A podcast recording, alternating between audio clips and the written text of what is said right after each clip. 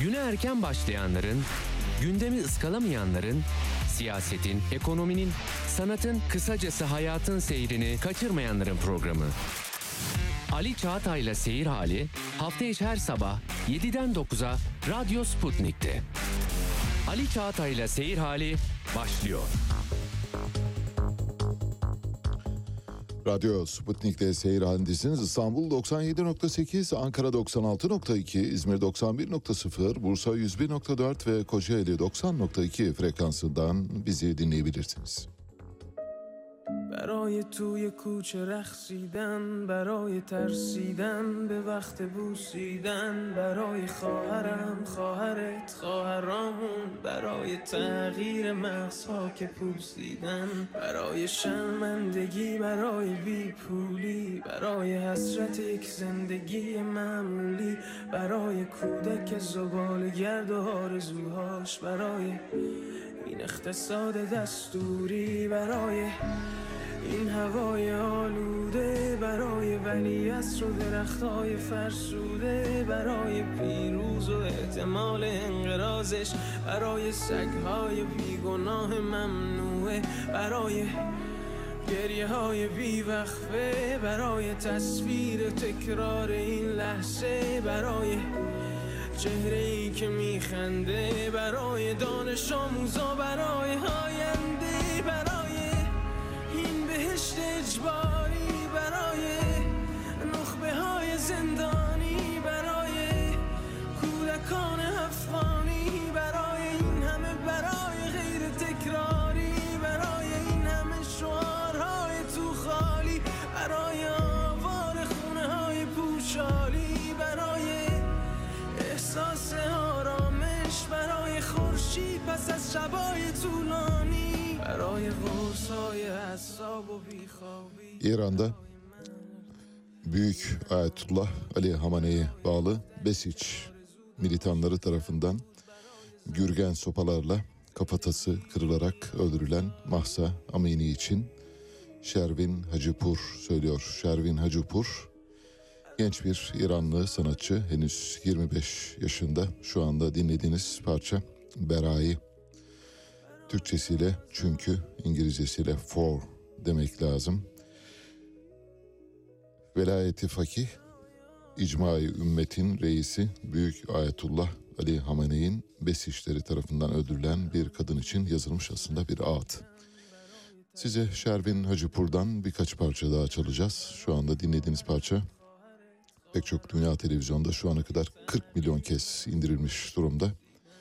Şervin Hacıpur 1997 e, doğumlu.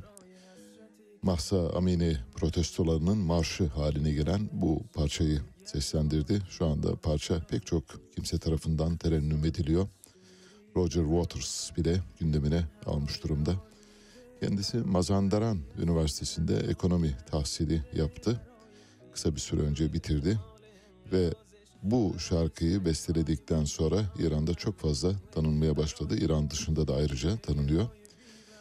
İran devrim muhafızlarının güvenlik ajanları tarafından şarkı sözleri değiştirilemeyince klibi değiştirildi ve orada İran devrimine metiyeler dizen bazı görsellerle yayınlanmaya çalışıldı. Bir tür karşı kampanya gibi. Ancak elbette bu çok fazla başarılı olamadı çünkü o bir troll yayınıydı. O troll yayınları yayının gerçeği kadar ya da şarkının gerçeği kadar etkili olamadı. Roger Waters hey Ayetullah çocukları rahat bırak diye bir çağrıda bulundu ve bunun üzerine bir şarkısında bir bölümü Beraye'ye ayırdı. Carnegie Vakfı'ndan İranlı, Amerikalı bir politik analist olan Karim Sadjapur bu konuyla ilgili şöyle diyor. Ne olursa olsun İran tarihinin en viral şarkısı kayda değerdir. Muhtemelen önümüzdeki 10 yıllar boyunca da hatırlanacaktır. Amerika'ya direnişle ilgili değil ya da İsrail ya da başka bir yer, her yer olabilir. Normal bir yaşam için İran rüyaları hakkında bir şarkıdır ve uzun yıllar söylenecektir diyor. Şervin Hacipur'dan dinlettik Bera'yı. Çünkü dedi. Başlıyoruz. Günün haberi, günün sözüyle başlayacağız. Günün sözü Ticaret Bakanı Mehmet Muş'a ait. Mehmet Muş Sizden 5 yıl daha yetki istiyoruz dedi. Son yılları saymazsak enflasyonun ortalaması %8-9 civarında. AK Parti içinden son zamanlarda gelen irrasyonel söylemlere yeni bir örnek bu aslında. Bundan öncekilerden birkaçını hatırlayalım isterseniz. Örneğin eski Çevre ve Şehircilik Bakanı ve eski Kayseri Büyükşehir Belediye Başkanı Mehmet Özhaseki de sınırları kapatırsak içeride kendi kendimize yeterli bir ülke haline gelebiliriz demişti. Sınırları kapattığımız zaman kendi kendimize yeterli bir ülke haline gelmeyeceğimiz gün gibi ortada aşikar. Çünkü Türkiye sanayide olduğu gibi gıdada da dışa bağımlı bir ülke. Pek çok gıdayı ham madde olarak dışarıdan almak zorundayız. Başta buğday olmak üzere, başta mısır, başta tavuk yemi, başta hayvan yemi olmak üzere pek çok şeyi dışarıdan almak zorundayız. Silajlık, arpa dahil olmak üzere her şeyi dışarıdan alan bir ülke sınırlarını kapattığı takdirde aç kalır. Sadece aç kalmakla kalmaz aynı zamanda yoksulluğa da mahkum olabilir. Daha fazla yoksullaşabiliriz. Çünkü Türkiye elektronik sanayinde sıfır sayılabilecek bir üretim yapan ülke konumunda. Bugün beyaz eşya, fırın, buzdolabı, çamaşır makinesinden tutun otomobile kadar pek çok şeyde bilgisayar tabletleri her şey çiplerle üretiliyor. Dolayısıyla Türkiye çip üretebilen bir ülke olmadığı için sınırlarını kapattığı zaman buzdolabı, çamaşır makinesi, fırınlar, otomobiller, teneke ve demir yığınlarından ibaret olabilir. Ama işte böylesi söylemler kullanılarak bir tür imaj geliştirilmeye çalışılıyor. Son ayları, yılları saymazsak enflasyon ortalaması 8-9 diyor. Son yıllar değil bir defa. Yanlışı düzeltelim. Mehmet Muş doğru yerden bakmıyor. Sadece son bir yılı çıkarsak her şey değişiyor. Sadece son bir yılı hayatımızdan çıkarmış olsaydık belki bugün bu kadar yoksullaşmamış olacaktık. İstatistiği bu tarafından alıp işte son yılları saymazsak enflasyon 8-9 civarında doğru evet haklısınız ama o enflasyonu %84'e çıkaran da sizsiniz. Günün sözü olarak Mehmet Muş'un sözünü seçtik. Evet. Haydi Abbas çalmıştık kendisine. Perşembe günü. Çok dayandı ama. Epey bir direndi. En sonunda gitmek zorunda kaldı. AK Parti Grup Başkan Vekili Mahir Ünal. Bildiğiniz gibi dil devrimiyle, harf devrimiyle birlikte Türkiye'nin bir günde konuşma setinin bozulduğunu söylemişti. Bu konuşması büyük yankı uyandırdı. Başta Milliyetçi Hareket Partisi lideri ve koalisyonun ortağı, Cumhur İttifakı'nın ortağı ve Devlet Bahçeli tarafından eleştirilince ve Milliyetçi Hareket Partili milletvekilleri tarafından da desteklenince Bahçeli'nin bu açıklaması Mahir Ünal'a istifa etmek düştü. Mahir Ünal'ın istifasını Cumhurbaşkanı istedi. Bunu biliyoruz. Yani affımı ta- talep ettim dedi. Bu yeni bir kavram bildiğiniz gibi. Türkiye'de Cumhurbaşkanı hükümet sistemine geçtikten bu yana kimse kendi kendine istifa edemiyor ancak affını talep edebiliyor. Bir tek bunun istisnası Berat Albayrak o Instagram'dan salladı ve gitti. O kadar. Evet, yapacaksanız böyle yapın. Mahir Ünal'a biz Perşembe günü Haydi Abbas çaldık. Çok dayandı. Aslında bu çok dayanmasının sebebi şuydu. Muhtemelen ona dediler ki siz böyle mi söylediniz? Size bir 29 Ekim'i gösterelim. Ondan sonra sizi süründürelim dediler. Süleyman Demirel'in çok meşhur bir sözü vardır. Der ki ölüyü sahibine sürükletirler. Şu anda Mahir Ünal'ı Recep Tayyip Erdoğan'a sürükletiyorlar. Mahir Ünal'ın istifasının arka planda Devlet Bahçeli'nin ısrarlı tutumu vardır. Bu yüzden istifa etmek zorunda kalmıştır. Öyle ki 24 saat içinde konuşma setimizi bozan devrimden ses bayrağımız Türkçe'ye evrilen bir söylem geliştirdi. Dün açıklamasını paylaşmıştık hatırlarsanız ses bayrağım Türkçe demişti.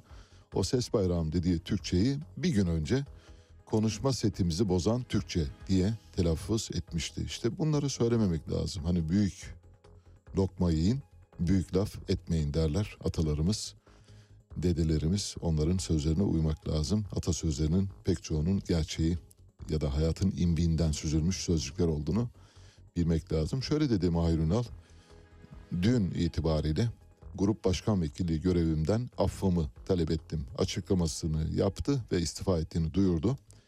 Şimdi tabii gelen gideni aratır mı derseniz evet aratacak göreceksiniz. Özlem Zengin Grup Başkan Vekilliği görevine getirildi. İslami entelektüellerin böyle ağdalı sözcükler kullanarak 3-5 kelimeyi bir araya getirerek süslü cümleler oluşturarak konuşmayı sevmeleri bir şevk ürünüdür aslında ve şehvet ürünüdür. Bunu çok seviyorlar. Mesela Türk dil devrimini, harf devrimini eleştirirken Mahir Ünal, Çin kültür devrimini ve Küba devrimini örnek olarak gösterdi.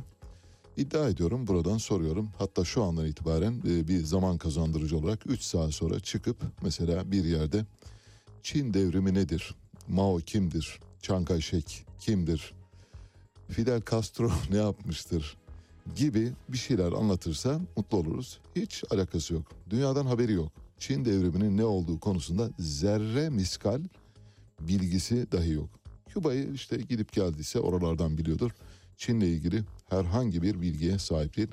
Kültür devrimi Mao'nun, Mao Zedong'un kültür devrimi insanlık tarihinde belki de Fransız devriminden sonra gerçekleştirmiş ve hala yaşayabilen, ayakta durabilen ender toplumsal hadiselerden bir tanesidir. Doğru yerinden bakarsa, doğru okumalar yaparsa kültür devriminin ne anlama geldiğini görecektir. Şöyle dedi Twitter hesabından bugün itibariyle grup başkan vekilliği görevimden affımı talep ettim. Genel başkanımız ve cumhurbaşkanımız Sayın Recep Tayyip Erdoğan'a bugüne kadar şahsıma duyduğu güven ve verdiği sorumluluklar için müteşekkirim. Kamuoyunun bilgisine saygılarla sunarım dedi. Dün akşam Cumhurbaşkanı Erdoğan başkanlığında bir AKP MKYK toplantısı yapıldı bildiğiniz gibi. Bu toplantıdan sonra Mahir Ünal çıkıp gereğini yerine getirdi. Çok dayandı, çok dayandı dediğimiz 29 Ekim'i sana bir gösterelim ondan sonra istifa et dediler. Ölüyü sahibine sürükletirler. Peki Özlem Zengin yeni grup başkan vekili acaba gelen gideni aratır mı aratacak. Özlem Zengin daha önce de AK Parti'nin grup başkan vekiliydi. Kocaman devasa AK Parti grubunda grup başkan vekilliği yapacak başka kimse bulunmamış gibi, bulunamamış gibi indir bindir aynı kişiler geliyor. Mesela Mahir Ünal gittikten sonra çok daha ehliyetli, çok daha vukuf sahibi insanlar var AK Parti içinde biliyorum, tanıyorum da. Çok çok önemli ve değerli insanlar var. Bunu teslim etmek lazım. Hatta ve hatta samimiyetle siyaseti samimiyetle yapanların oranının çok yüksek olduğunu da söyleyebilirim. Sadece mecburen böylesi bir siyasi hareketin içinde bulundukları için şimdilik kan kusup kızılcık şerbeti içen çok sayıda insan var. Başka birisi olabilirdi. Olmadı bilmiyoruz. Özlem Zengin'in ısrarla tekrar e, yeniden vizyona sunulması yani eskimiş bir film gibi yeniden vizyona sunulmasının ne anlama geldiğini bilmiyoruz. Bunu önümüzdeki günlerde göreceğiz. Ancak benim küçük bir duyumum var. Bu duyumumu henüz netleştirmedim. Netleştirirsem yarın belki yarından sonra paylaşım. Çarşamba günü netleştireceğim. Perşembe günü sizinle paylaşabilirim. Bir Özlem Zengin'i hatırlayalım isterseniz. Hani böyle bir e, geçmişi itibariyle dikkat çekmek gerekirse o da konuşmayı çok seviyor. Hatta fazla seviyor. Bir meclis oturumunda şöyle demişti Özlem Zengin grup başkan vekiliyken. Bildiğiniz gibi cezaevlerinde, tutuk evlerinde, giriş çıkışlarda kadınlara da çıplak arama yapıldığı iddia edilmişti. Pek çok kadın buna Türk Tabipleri Birliği'nden de delalet gösteren insanlar olmuştu. Çıplak aramaya son verilmesi gerektiğini söylemişlerdi. Bunun üzerine Özlem Zengin çıktı ve parlamento kürsüsünde grup başkan vekilliği oturduğu yerden şöyle bir söylemde bulundu. Doğrusu şimdiye kadar çoktan belki konuşmak lazımdı. Çünkü e, kürsüde konuşan hatip bayağıdır beni hedef gösteriyor. Ne zaman bir konuşma yapsa kürsüye gelse Özlem Zengin. Televizyon programına çıkıyor Özlem Zengin. Ra, ra, ha, bir saniye. Bir saniye. Vere, verememek değil. Hayır. Ben ben şimdiye kadar hatta geçenlerde oğlumla bir program izliyoruz. Dedim ki oğlum bu beyefendi benim adımı anmadan bir konuşma yapamaz. Ah adımı söyleyiverdi. Tak aynen böyle oldu. Muhakkak benim adımı söyleyecek. Şimdi neden? Neden? Ya bir lütfen bir susar mısınız? Madem çok konuştunuz bir dinleyin. Bak ne güzel cevap veriyorum. Cevap veremediğim için değil. Ben sizin ne yapmaya çalıştığınızı gayet iyi biliyorum. Bu FETÖ'cü taktiği nasıldır? Şöyledir. Şimdi bu insanlar şunu yapmaya çalışıyorlar. Vakti zamanında bu başörtüsü yasakları varken malum FETÖ'cülerin başındaki adam ne demişti? Başörtüsü füruattır demişti. Sonuna kadar baltalamıştı. Şimdi çıkıyorlar ne kadar hapishanedeki FETÖ'cü kadın varsa aman Allah'ım başörtüsü savunucusu oldular. Başörtüsü daha evvel bunu reddedenler bunun savunucusu oldular. Ve şu benim üzerimden ben FETÖ'cülerin malzemesi değilim. Ben AK Parti Grup Başkan Vekiliyim. Herkes haddini bilsin. Bu manada şunu söyleyeceğim. Şunu söyleyeceğim. Şu yapılmak isteniyor. Yani demek isteniyor ki ben hedef gösterilerek bir sürü başörtülü kadına bu iğrençlik yapılıyor ve Özlem Zengin başörtülü bir kadın, başörtülü grup başkan vekili buna müsaade ediyor. Ya bu olacak iş değildir. Siz bunu yapmaya çalışıyorsunuz. Sizin siz kendi kampanyalarınızı kendi adamlarınız Hüdakaya üstünden yapın. Kendi adamlarınız üzerinden yapın. Siz benim adımı niçin kullanıyorsunuz kampanyanız için? Bu yetmiyor. Bu yetmiyor. Bu yetmiyor. Ne kadar yurt dışına kaçmış FETÖ'cü varsa benim adımı yazarak, mentionlayarak haber haber haber haber haber. Bir defa olay şudur. Konu Uşak'la alakalı. Bir televizyon programına katılıyorum. Televizyon programında günü gününe Uşak'la alakalı kanaatim soruluyor. Ben Türkiye, ben bir avukatım. Avukat olduğum için de hukuk kaidelerinin ne olduğunu gayet iyi bilirim ve bütün hukuki mevzuatın yanlış uygulaması var mıdır? Olabilir maalesef hayatın içinde olabilir. Mevzuatın varlığı farklıdır. Ama bu uygulamalar hukuka uygun yapılmıyorsa bu itirazın karşısında ben sonuna kadar varım. Bunu burada en çok söyleyen insanlardan birisiyim. Ve nihayetinde bunu şuraya bağlayacağım. Bunu şuraya bağlayacağım. Orada verdiğiniz cevabı ki ben hala sözümdeyim. O dediğiniz yerde böyle bir şey olmadı. Görüntülerle ispatlandı. Bakan yardımcısı gitti. Bakan yardımcısı gitti, ilan etti. Suç duyurusu ola, suç duyurusu olaydan hemen sonra olur. Bir kadını çıplak arayacaksın. Bak Dilek Hanım öyle söylüyor. Arayacaksın. Dakikasına bundan rahatsızlığını beyan eder. Bir sene beklemez. Onurlu kadın, ahlaklı kadın bir sene beklemez. Bu kurgusal bir harekettir. Ve biliyoruz ki, biliyoruz ki size bir aferin geldi. Hapisteki bu çıplaklıkla alakalı mevzuyu başlatan FETÖ'cü kadınlara bekledikleri yerden bir takdirname geldi. O yüzden değerli arkadaşlarım bizim adımızı hiçbir şey için suistimal etmeyin. Ben kime cevap vereceğime, ne zaman vereceğime kendim karar veririm. Ne ben, ne arkadaşlarım, ne AK Parti sizin kampanyanızın yüzü değil. Kendi işinizi kendiniz görün. Teşekkür ederim. Evet.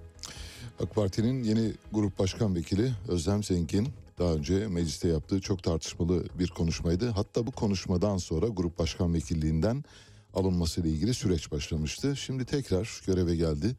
Biraz önce yaptığınız yaptığı konuşmayı dinlediniz. Evlere şenlik bir konuşma. Gerçekten bir kadının iffetinin bir başka kadın tarafından sorgulandığına tanıklık ediyoruz. Üstelik de son derece kaba, nobran bir üslupla devam ediyor.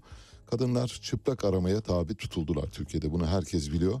Bu konuşmalar yapıldıktan sonra kadınların çıplak aramaya tabi tutulduğu konuşmaları mecliste yapıldıktan sonra çıplak aramadan vazgeçildi.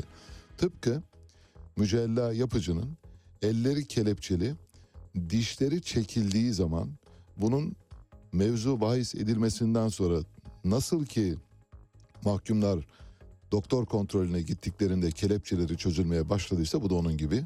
Bu tartışmalardan sonra kadınlar çıplak aramaya tabi tutulmadı ama Özlem Zengin bunu maalesef bir mugalata, bir laf salatası haline getirip konuşmayı bu hale getiriyor. Şimdi bundan sonra Özlem Zengin'in bu mugalatasını, laf salatasını mecliste daha fazla dinlemek zorunda kalacağız maalesef. Cumhuriyet Halk Partisi Genel Başkanı Kemal Kılıçdaroğlu uyuşturucu ile ilgili bir konuşma yaptı. Uyuşturucu kaçakçısı Zindaşti'nin salı verilmesine ve onun cezaevinden çıkarılmasına vesile olan kişinin, savcının ya da hakimin nerede olduğunu sorguladı. Bunun üzerine ortalık karıştı. Şu anda çarşı epey bir karışık durumda. Birazdan önce Kılıçdaroğlu'nun bu konuşmasını dinleteceğiz. Arkasından da Kılıçdaroğlu'nun bu konuşmasından sonra İçişleri Bakanı Süleyman Soylu, Emniyet Genel Müdürlüğü ve Jandarma Genel Komutanlığı 3 ayrı koldan Kemal Kılıçdaroğlu hakkında suç duyurusunda bulundular. Kemal Kılıçdaroğlu Türkiye'nin cari açığını kapatmak için uyuşturucu ticareti yapmaya başlayan bir ülkeye dönüştüğünü ifade etti. Buna da kanıt olarak Zindaşti olayını gösterdi. Önce Kılıçdaroğlu'nu dinleyelim sonra Süleyman Soylu'nun buna ilişkin tepkisi var. İstanbul'u dünya suç örgütlerinin, uluslararası mafyanın, uyuşturucu baronlarının çatışma alanına döndürdüler. Bu yüzden çocuklarımız özellikle çaresiz ve arayış içindeki çocuklarımız bu tepeden aşağıya yayılan pisliğin hedefi oldu. Sonuç kaynağı belirsiz kara para, kirli para böylece sokaklara uyuşturucu olarak indi. Bugün Türkiye'nin sokaklarında her gelir grubuna göre uyuşturucu satılıyor. Ama ben mete odaklanmak istiyorum. Metamfetamin sokaklarda çok hızlı yayılıyor. Sıvı olarak Türkiye'ye getiriliyor. Türkiye'deki laboratuvarlarda özellikle İstanbul'daki rapor, laboratuvarlarda kristale çevriliyor. Dünyada uyuşturucu ile mücadele eden tüm kurumların ortaklaştığı bir nokta var. Metamfetamin dünyanın kabusu olacak. Çünkü bağımlılık yapma potansiyeli çok yüksek olan sentetik bir uyuşturucu kimyasallar karıştırılarak küçük laboratuvarlarda üretiliyor ve çok ucuz olduğu için çok hızlı yayılıyor. Uyuşturucunun her türüyle ama özellikle de met ile savaşmamız lazım. Bu ailelerimizi, gençlerimizi, sokaklarımızı savunmak için vereceğimiz çok önemli bir savaş. Gelelim okul önünde yakaladığınız uyuşturucu satıcısının bacağını kırın diyen namı diğer fotoroman Süleyman'a. O da fotoromancı ya. Sarayda çok iyi biliyor ki bu uyuşturucuları kendileri davet ettiler bu ülkeye. Paralarınızı getirin her şeye göz yumacağız dediler ve göz yumdular. Bunlar onunla bununla poz veren gençlerin diliyle söyleyeyim Breaking Bad Süleyman ülkenin çocuklarının zehirlenmesine göz yummuştur. Yazıklar olsun onlara. Belediye başkanlarımızla da konuştuk. Bu sokaklarda çocuklarımız için, gencecik evlatlarımız için mücadele vereceğiz.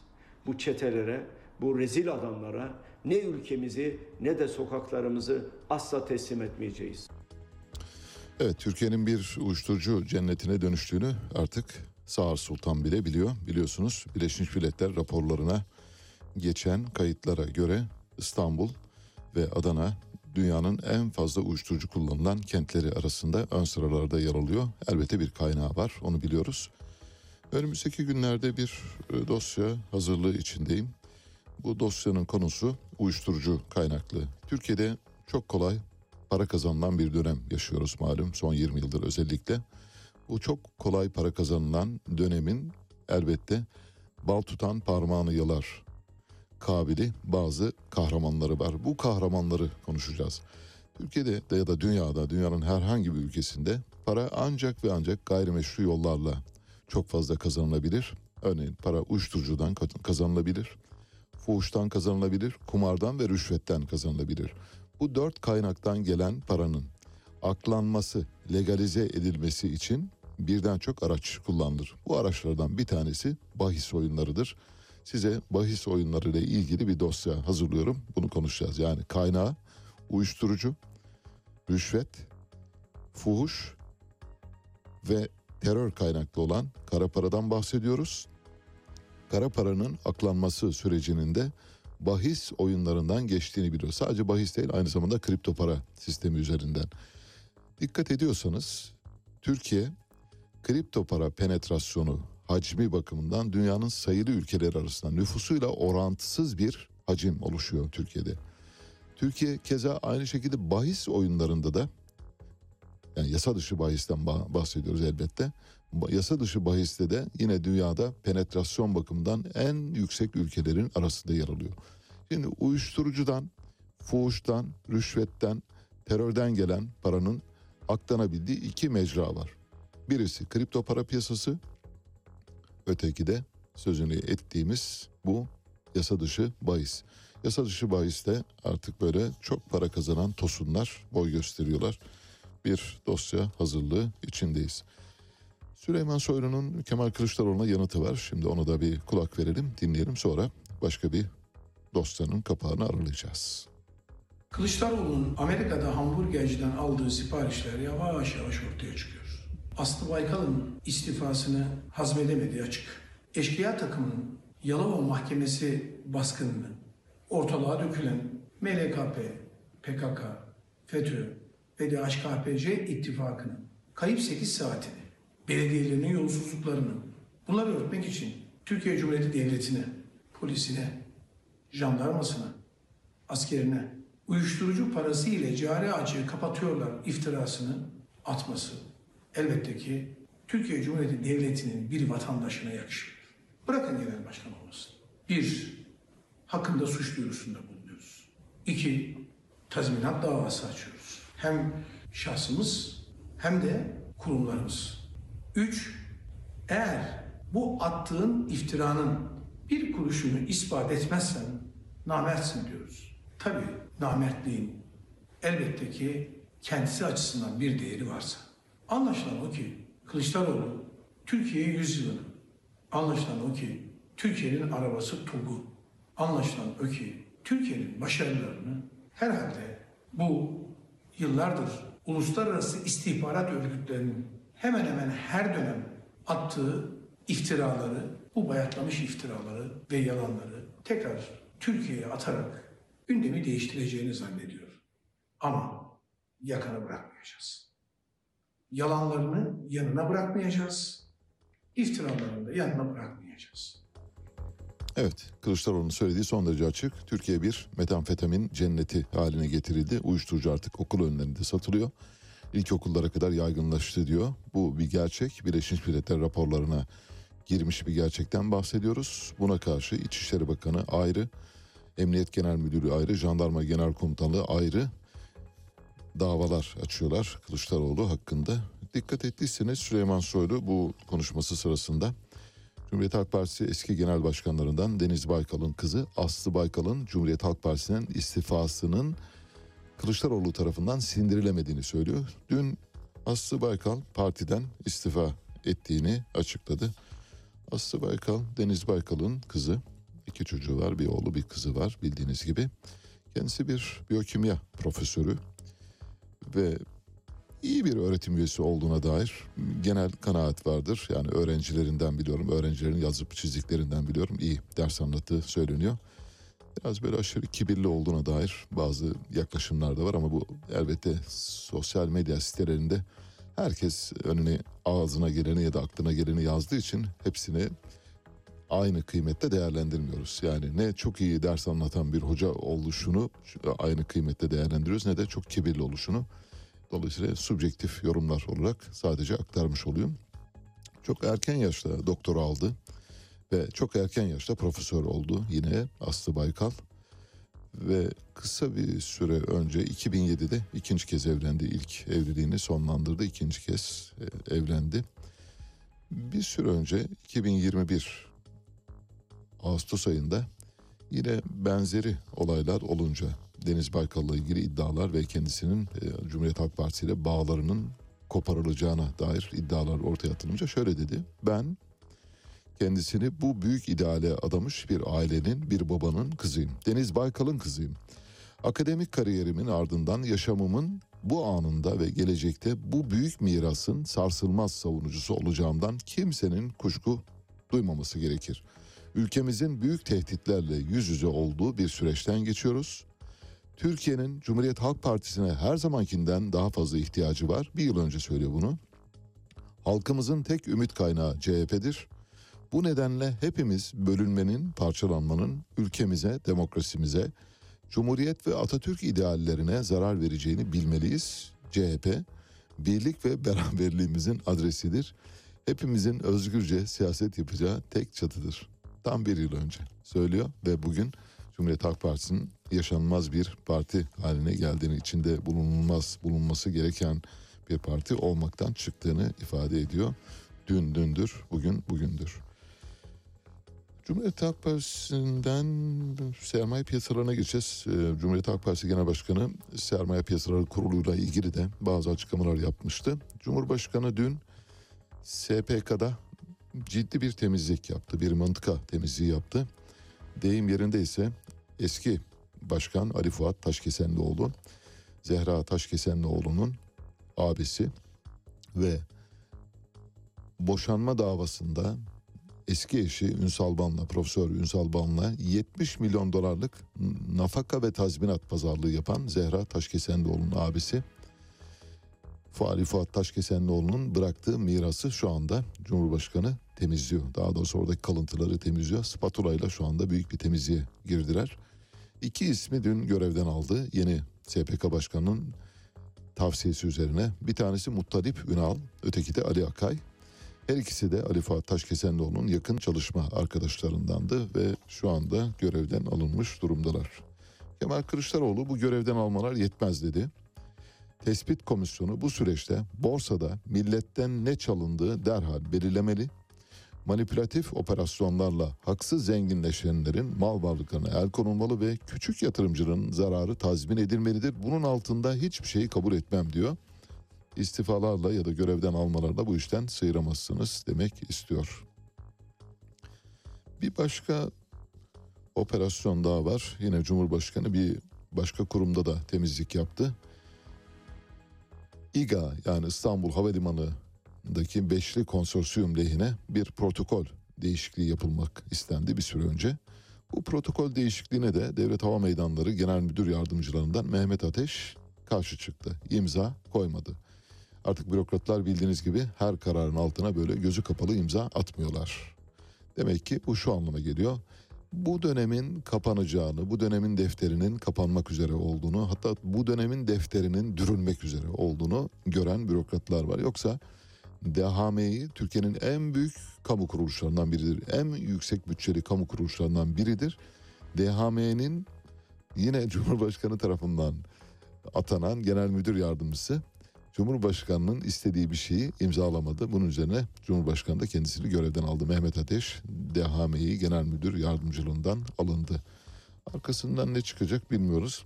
Benim de DHM'den bazı kaynaklarım var. Onlara bir soracağım. Eğer bilgi edinebilirsek sizinle paylaşırız. Deva Partisi'ne katılımlar var. Bence son derece önemli ve çok e, hani iri iri katılımlar ve diri katılımlar diyebileceğimiz bürokrasiden biraz önce Devlet Hava Meydanları İşletmesi Genel Müdür Yardımcısının Cumhurbaşkanının inisiyatifi hilafına karara imza atmamasının bir dönemin sonu anlamına geldiğini ifade etmiştik. İşte Deva Partisi'ne katılımlar da aslında bu sonun geldiğini kanıtlıyor. Şu anda bürokrasiden böyle öbek öbek, bölük bölük pek çok insan Deva Partisi'ne katılıyor. Deva Partisi önemli transferler yaptı. Bunlardan bir tanesi 23. ve 24. dönem milletvekili Dilek Yüksel dün katıldı. Anayasa Mahkemesi eski üyesi Celal Mümtaz Akıncı dün Deva Partisi'ne katıldı. SGK eski başkanlarından Fatih Acar dün Deva Partisi'ne katıldı. Vakıfbank eski genel müdürü Mehmet Emin Özcan Deva Partisi'ne katıldı. Milli Eğitim Bakanlığı'nın eski üst düzey bürokratlarından Hasan Kaplan dün Deva Partisi'ne katıldı. Sadece dün 5 önemli katılım, 5 önemli bürokrattan bahsediyoruz. Bir yaprak dökümü var. Bu yaprak dökümü bürokraside son derece manidardır. Bürokratlar bu işin kokusunu çok iyi alırlar. Bir işin sonunun geldiğini gördüler ve oraya doğru gidiyorlar. Bu dün katılan bürokratlardan Mehmet Emin Özcan, Vakıfbank eski genel müdürü bir ses kaydı dinleteceğim. Katılım sırasında gözyaşlarını tutam- tutamadı. Ben Mehmet Emin Özcan'ı tanırım çok olağanüstü, yüksek ahlaklı ve çok namuslu bir e, bankacı olduğunu söyleyebilirim. Ayrıca yetkin bir bankacı olduğunu söyleyebilirim. Vakıf Bank'ın başında çok kısa bir süre kaldı. O kaldığı kısa süre içinde Vakıf Bank'ı ciddi anlamda ataletten kurtaran bir bürokrattı. Bir kulak verelim Mehmet Emin Özcan'a. Konuştuğu zaman daima doğruyu söyler. Ahde vefa eder. Verdiği sözü mutlaka tutar. Ve emanete asla hıyanet etmez. Ben tanıdığım Ali Babacan böyle bir kişi.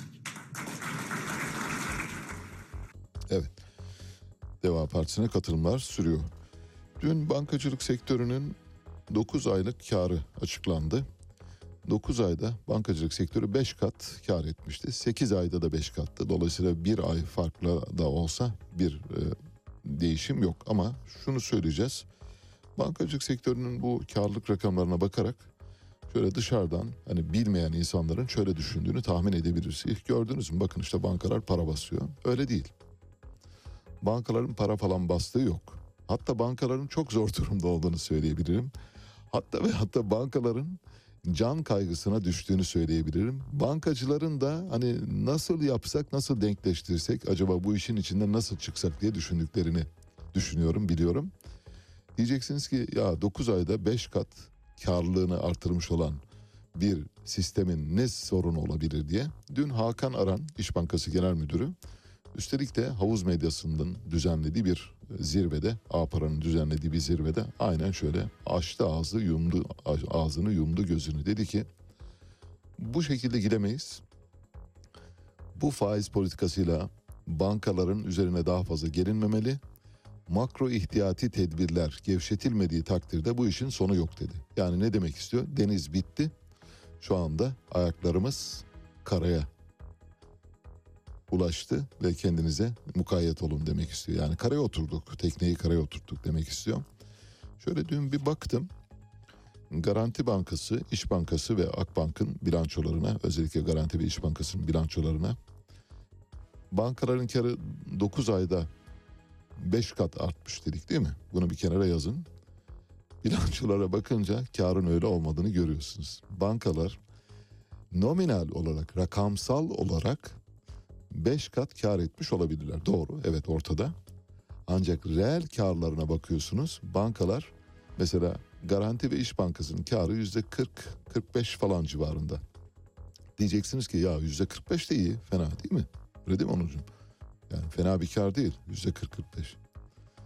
Peki enflasyon kaç? 84. 84 eksi 45 çıkarın. Bakın aradaki negatif reel farkı göreceksiniz. Demek ki bankalar aslında zarar ediyor.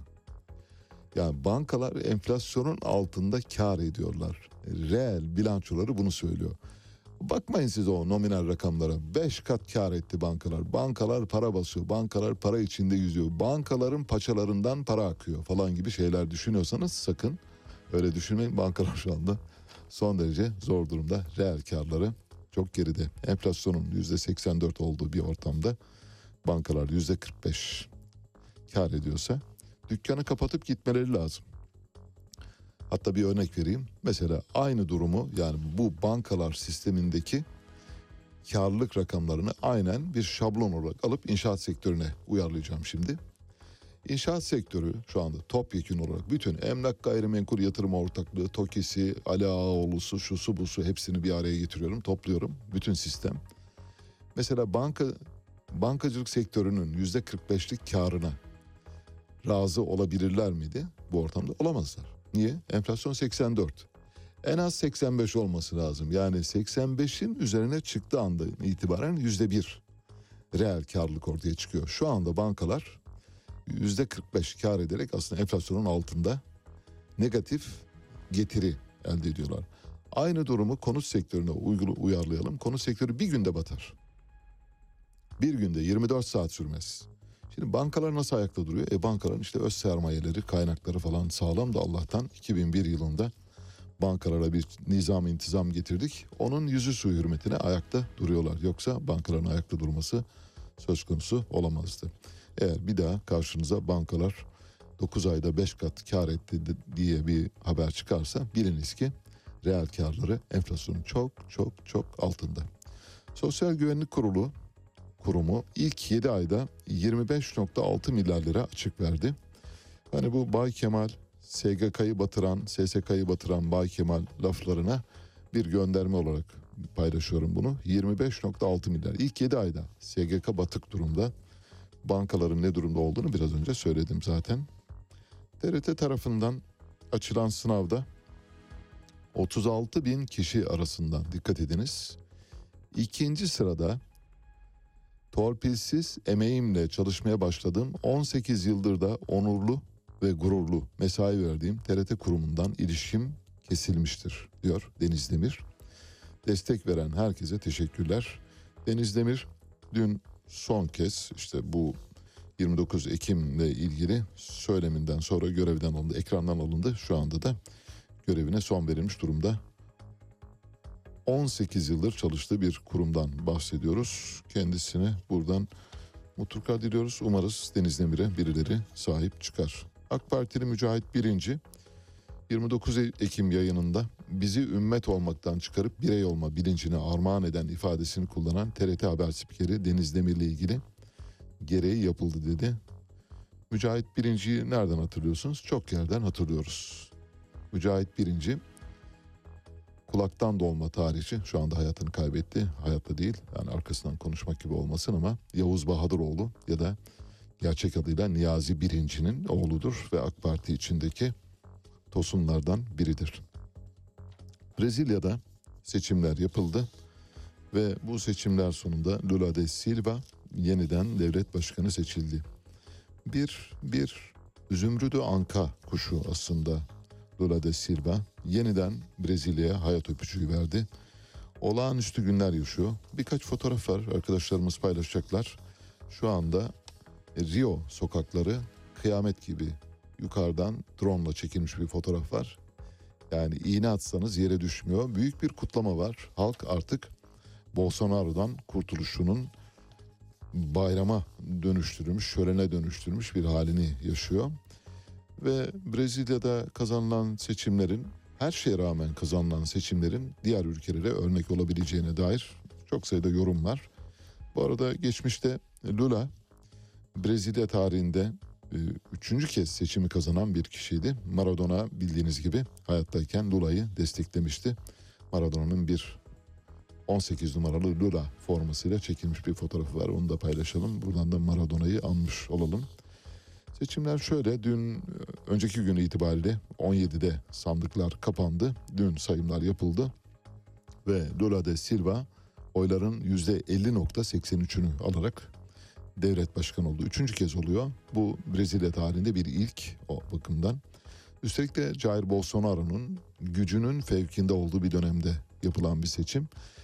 Neredeyse bütün tahmincilerin Jair Bolsonaro'nun yeniden seçileceğine dair kanaatinin oluştuğu bir ortamda seçildi.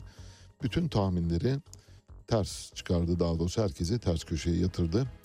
Bolsonaro oyların %49.16'sını aldı bu arada manidar bir oy oranı onu da belirtelim. Yani her şeye rağmen ölüsü dirisi 49 olan bir kişiden bahsediyoruz.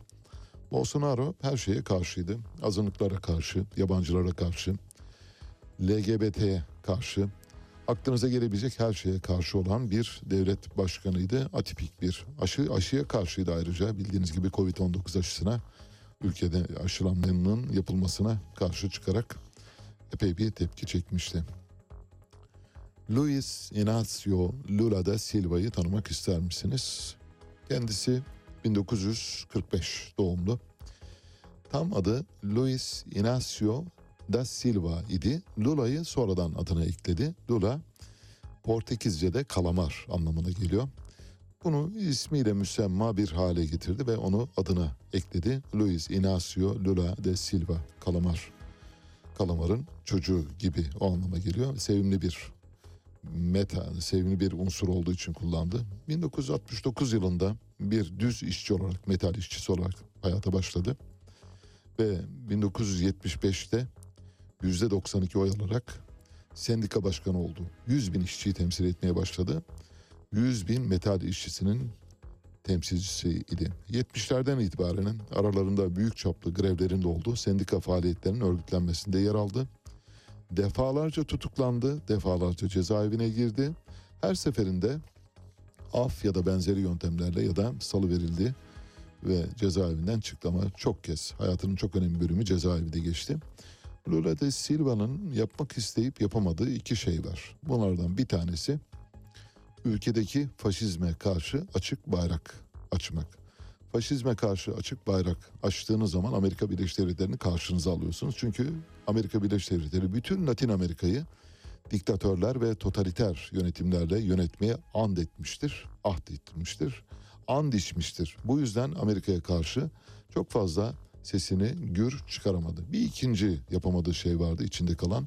Belki üçüncü döneminde bunu yapabilir ama ben yapabileceğinden çok emin değilim. Toprak reformu yapamadı. Toprak reformu yapılamayan bir ülkede değerler ya da servet değişimi olmaz. Bir ülke biliyorsunuz batıda toprak derebeylerin elindeydi. Yani lordların, düklerin, kontların elinde. Dolayısıyla bütün devrimlere rağmen örneğin Fransız devrimine rağmen Oliver Cromwell'in devrimine rağmen İngiltere'de hiçbir ülkede Almanya'daki devrimlere rağmen toprak soylular ellerindeki bu gücü asla bırakmadılar. Batı'da bir devrim olabilmesi için Marx mutlak surette toprak mülkiyetinin ortadan kaldırılması gerektiğini öne sürüyordu. Marx ayrıca Komünist Manifesto'da miras hakkının da ortadan kaldırılması gerektiğini düşünüyordu. Yani toprak mülkiyetini ve miras hakkını ortadan kaldırırsanız insanlara eşitliyorsunuz. Şimdi düşününüz yaşıyorsunuz hayatınız boyunca biriktiriyorsunuz biriktiriyorsunuz biriktiriyorsunuz diyorsunuz ki çoluk çocuğa çok şey bırakacağım. Öldüğünüz gün komünizm yani gerçek anlamda komünizmin uygulaması diyor ki bir dakika hop, miras hakkı falan yok. Toprak da yok. Hiçbir şeyin yok. Öldün kefenin var o kadar gidiyorsun. İşte bu insanların hem yaşamları boyunca gayrimeşru kazanç biriktirmesine engel oluyor. Hem başkalarının hakkını yemesine engel oluyor hem de servet transferine engel oluyor. Yani komünizmin idealize edilmiş ütopik mantığı bunu kapsıyor. Ancak bu tabii şu güne kadar yeryüzünde henüz gerçekleştirilebilmiş değil. Henüz daha örneği yok. Küba'da bir parça denendi ancak orada da çok başarılı olamadı. Amerika Birleşik Devletleri'nin cenderesi dolayısıyla. Amerika Birleşik Devletleri'nden uzak bir ülke olsaydı örneğin Orta Doğu'da bir ülke olmuş olsaydı yani Fidel Castro gibi bir insan Orta Doğu'da bir ülkenin lideri olmuş olsaydı belki başarılı olabilirdi. Belki diyorum bu belki biraz şeyli kullanıyorum marjlı çünkü e, Kaddafi örneği aklımızda önümüzde Saddam örneği önümüzde dolayısıyla bütün bu örnekler varken başarılı olabilir miydi diyemeyiz ama Castro'nun yönetsel anlayışı ve Castro'nun iradesi çok başkaydı. Çok farklıydı. Halka dayanmasını çok iyi becerebildiği için yapabilirdi. Demek ki toprak mülkiyetini yapamadı Lula da Silva. Bundan sonra da yapıp yapamayacağından emin değiliz. Amerika'ya karşı çok fazla sesini yükseltmedi. Toprak mülkiyeti yapmadı. Toprak mülkiyetini değiştirmedi. Amerika'ya karşı sesini çıkarmayarak Amerika ile iyi geçinme stratejisi izledi. Toprak reformu yapmayarak da içerideki toprak ağlarına, derebeylere iyi geçineceğiz sizinle demek zorunda kaldı. Bu bir taviz tutumudur, tavizkar bir tutumdur ama maalesef işte ayakta kalmak için bunları yapmak zorunda olabiliyor. Aksi halde cezaevlerinde sürünüyorsunuz. Şimdi üçüncü kez devlet başkanı oldu. Ee, Henrique Cardozo'nun yerine daha önce devlet başkanı olmuştu. 12 Temmuz 2017'de eski e, Cumhurbaşkanı Lula da Silva yolsuzluk nedeniyle hüküm giymişti. Sergio Moro adında bir hakim 9 yıla mahkum etti. Mahkumiyet sebebi de yani komik gelebilir size. Türk lirasıyla Türk lirası demeyelim dolar bazında söyleyelim 1.2 milyon dolarlık bir yolsuzluk yaptığı öne sürülüyor. Kendine ait bir villa inşa etmiş. Bu villanın parasını da iddiaya göre devlet kaynaklarından temin etmiş. 1.2 milyon dolar. 1.2 milyon dolar şu anda herhangi bir son dönem tosunlarından insanların birkaç hamlede kullanabilecekleri para. Yani basit küçük bir paradan bahsediyoruz. Lula de Silva'yı takip etmeyi sürdüreceğiz. Türkiye sefaret endeksinde Arjantin'i de geçerek dün itibariyle dünya birincisi oldu. Enflasyon sebebiyle ayın üçünde bildiğiniz gibi enflasyon gelecek. Ekim ayı enflasyonunu göreceğiz. Muhtemelen Ekim ayı enflasyonu yani yıl bazında 85'in üzerinde bir enflasyon olacak ve zirveyi göreceğiz. Oradan sonra yavaş yavaş aşağı doğru gelebilir. Ancak böyle çok hızlı biçimde aşağı geleceğini sanmıyoruz. Türkiye 93.3 puanla sefaret endeksinde dünya birincisi. Enflasyon yüzünden söyleyelim. Sefaret endeksi şöyle hesaplanıyor. Bir ülkenin enflasyonuyla işsizliğini topluyorsunuz. Ortaya çıkan aritmetik değer o ülkenin sefaret endeksini veriyor. Türkiye'nin enflasyonunun 84, işsizliğinin de %10 olduğunu düşündüğünüzde üst üste koyuyorsun zaten 93.3 ediyor. Arjantin bizim hemen arkamızda 89.9 puanla Arjantin'in enflasyonu bizden daha düşük, işsizliği de daha düşük. Üçüncü sırada da Güney Afrika var. Güney Afrika'nın e, endeksi ise üçüncü sırada ve 41 çok açık ara yani bizden sonra Arjantin ve bizden sonra endeks kopup gidiyor. Aşağıdakiler bir çok fazla bize yakın değil. Evet. Saat 5 haberlere gideceğiz. Birazdan Çağlar Öner gelecek mikrofonlara. Size Şervin Hacipur'dan şarkılar seçtik. Şervin Hacipur henüz 25 yaşında İran halkı için umut olan Barayi parçasını seslendiren Mahsa Amini için bir marş haline getiren Çünkü diye başlayan parçanın müellifi şu anda fonda dinlemekte olduğunuz parça Be Dünya Name Dera. قط بالای لب تو موهای سیاه تر از شب تو به دنیا نمیدمشو تون صدا تو صبح کلا ملافه ای غرغرا تو وقتی خسته ای کلافه ای چشم خورد به دخترا رو وقتی توی کافه به دنیا نمیدمشو صدای قلبم وقتی پا می‌ذاری تو خونه. اون نجمو که گفته بودی بوش خوبه هر قولی بهم دادی حتی اگه دروغ بوده. به دنیا نمیدمشو ای. آخه همیشه گیمی دنیا رم بهم بدن همه چیمی. هر کار کنم از سرم نمیری. آخه همیشه گیمی دنیا رم بهم بدن همه چیمی. هر کار کنم از سرم نمیری. Yeah. la la la la la la la la. Yeah.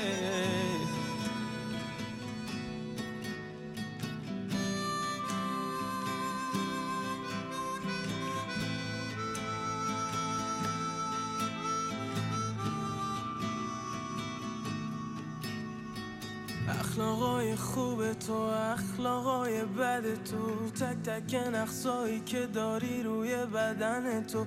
مزه اشکا تو وقتی میبوسم صورت تو. به دنیا نمیدمشو. خنده ها تو وقتی در میارم ادا تو. این که می‌دونی همیشه دارم هوا تو. اون جایی که نگه داشتم تو قلبم برا تو. به دنیا نمیدمشو هر کاری کردم برا تو با اینکه آخرش می‌دونستم می‌رسه. یه روزی ندارمت. همین سیت تو که هنوزم با یادمه. به دنیا نمیدمشو آخه همیشه گیمی دنیا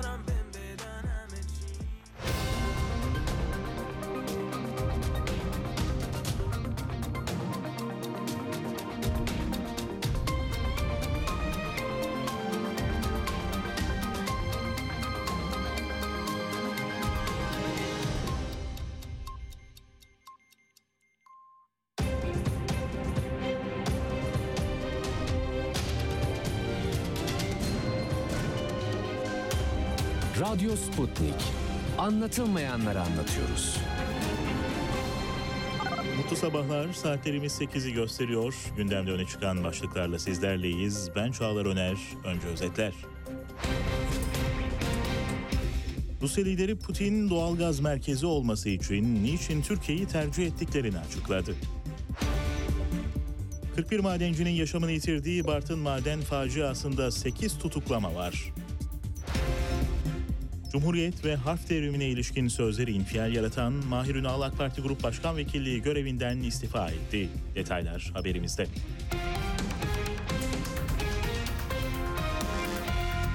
Rusya Devlet Başkanı Vladimir Putin doğal gaz merkezi olarak seçimin Türkiye'den yana yapılmasıyla ilgili açıklamalarda bulundu. Putin, bence bunu neden teklif ettiğimiz ortada çünkü doğrudan Avrupalı ortaklarla çalışmak çok zor dedi. Rus liderin Türkiye'ye inşa edilecek gaz merkeziyle ilgili bu açıklaması Twitter gündeminde ikinci sıraya yerleşti. 41 işçinin yaşamını yitirdiği Türkiye Taş Kömürü Kurumu Amasra müessesesindeki maden patlaması ile ilgili soruşturmada gözaltına alınan şüphelilerden 8'i tutuklandı. Tutuklananlar arasında Amasra Müessese Müdürü Cihat Özdemir, Müessese Müdür Yardımcısı SA, İşletme Müdürü SE ve İşletme Baş Mühendisi MT de var. 8 kişinin bilinçli taksirle birden fazla kişinin ölümüne ve yaralanmasına neden olmak suçundan tutuklanmasına karar verildi. Türkiye, Rusya'nın tahıl anlaşmasını askıya almasının ardından İstanbul Boğazı'nda denetim için bekleyen tahıl gemilerinin seyir riski oluşturduğu uyarısını yaptı. Türkiye'nin Birleşmiş Milletler Daimi Temsilcisi Feridun Sinirlioğlu, gemilerin hareket edebilmesi için Türkiye'nin Birleşmiş Milletler'le çalıştığını söyledi. Ukrayna ve Rusya'nın ürünlerinin dünya pazarına ulaştırılabilmesi için varılan iki anlaşmanın uygulanmasının önündeki engellere çözüm bulunması gerektiğini söyleyen Sinirlioğlu, Türkiye'nin hem tahıl anlaşması hem de savaşın sona ermesi için çabalarını sürdürdüğünü kaydetti. Cumhuriyet ve harp devrimine ilişkin sözleri kamuoyunda infial yaratan ve muhalefetten eleştirilere sebep olan Mahir Ünal AK Parti Grup Başkan Vekilliği görevinden istifa etti. Ünal, bugün itibarıyla Grup Başkan Vekilliği görevimden affımı talep ettim derken Cumhurbaşkanı Erdoğan'a teşekkür etti. Eleştirilere yanıt vermek için dün yazılı bir açıklamada yapan Ünal, Ses bayrağım Türkçe ile gurur duyuyorum. Kendimi Cumhuriyet'in fikri hür, irfanı hür bir evladı olarak görüyorum demişti. AK Parti'de Mahir Ünal'dan boşalan Grup Başkan Vekilliği görevine Özlem Zengin atandı. Cumhuriyet Halk Partisi Genel Başkanı Kemal Kılıçdaroğlu sosyal medya hesabından bir video paylaşarak Türkiye'de metamfetamin salgını olduğunu söyledi. Yoksulluk Dayanışma Ofisi kurucusu Hacer Foggo ile halka seslenen Kılıçdaroğlu iktidara eleştirilerde bulunurken İçişleri Bakanı Süleyman Soylu'yu hedef aldı.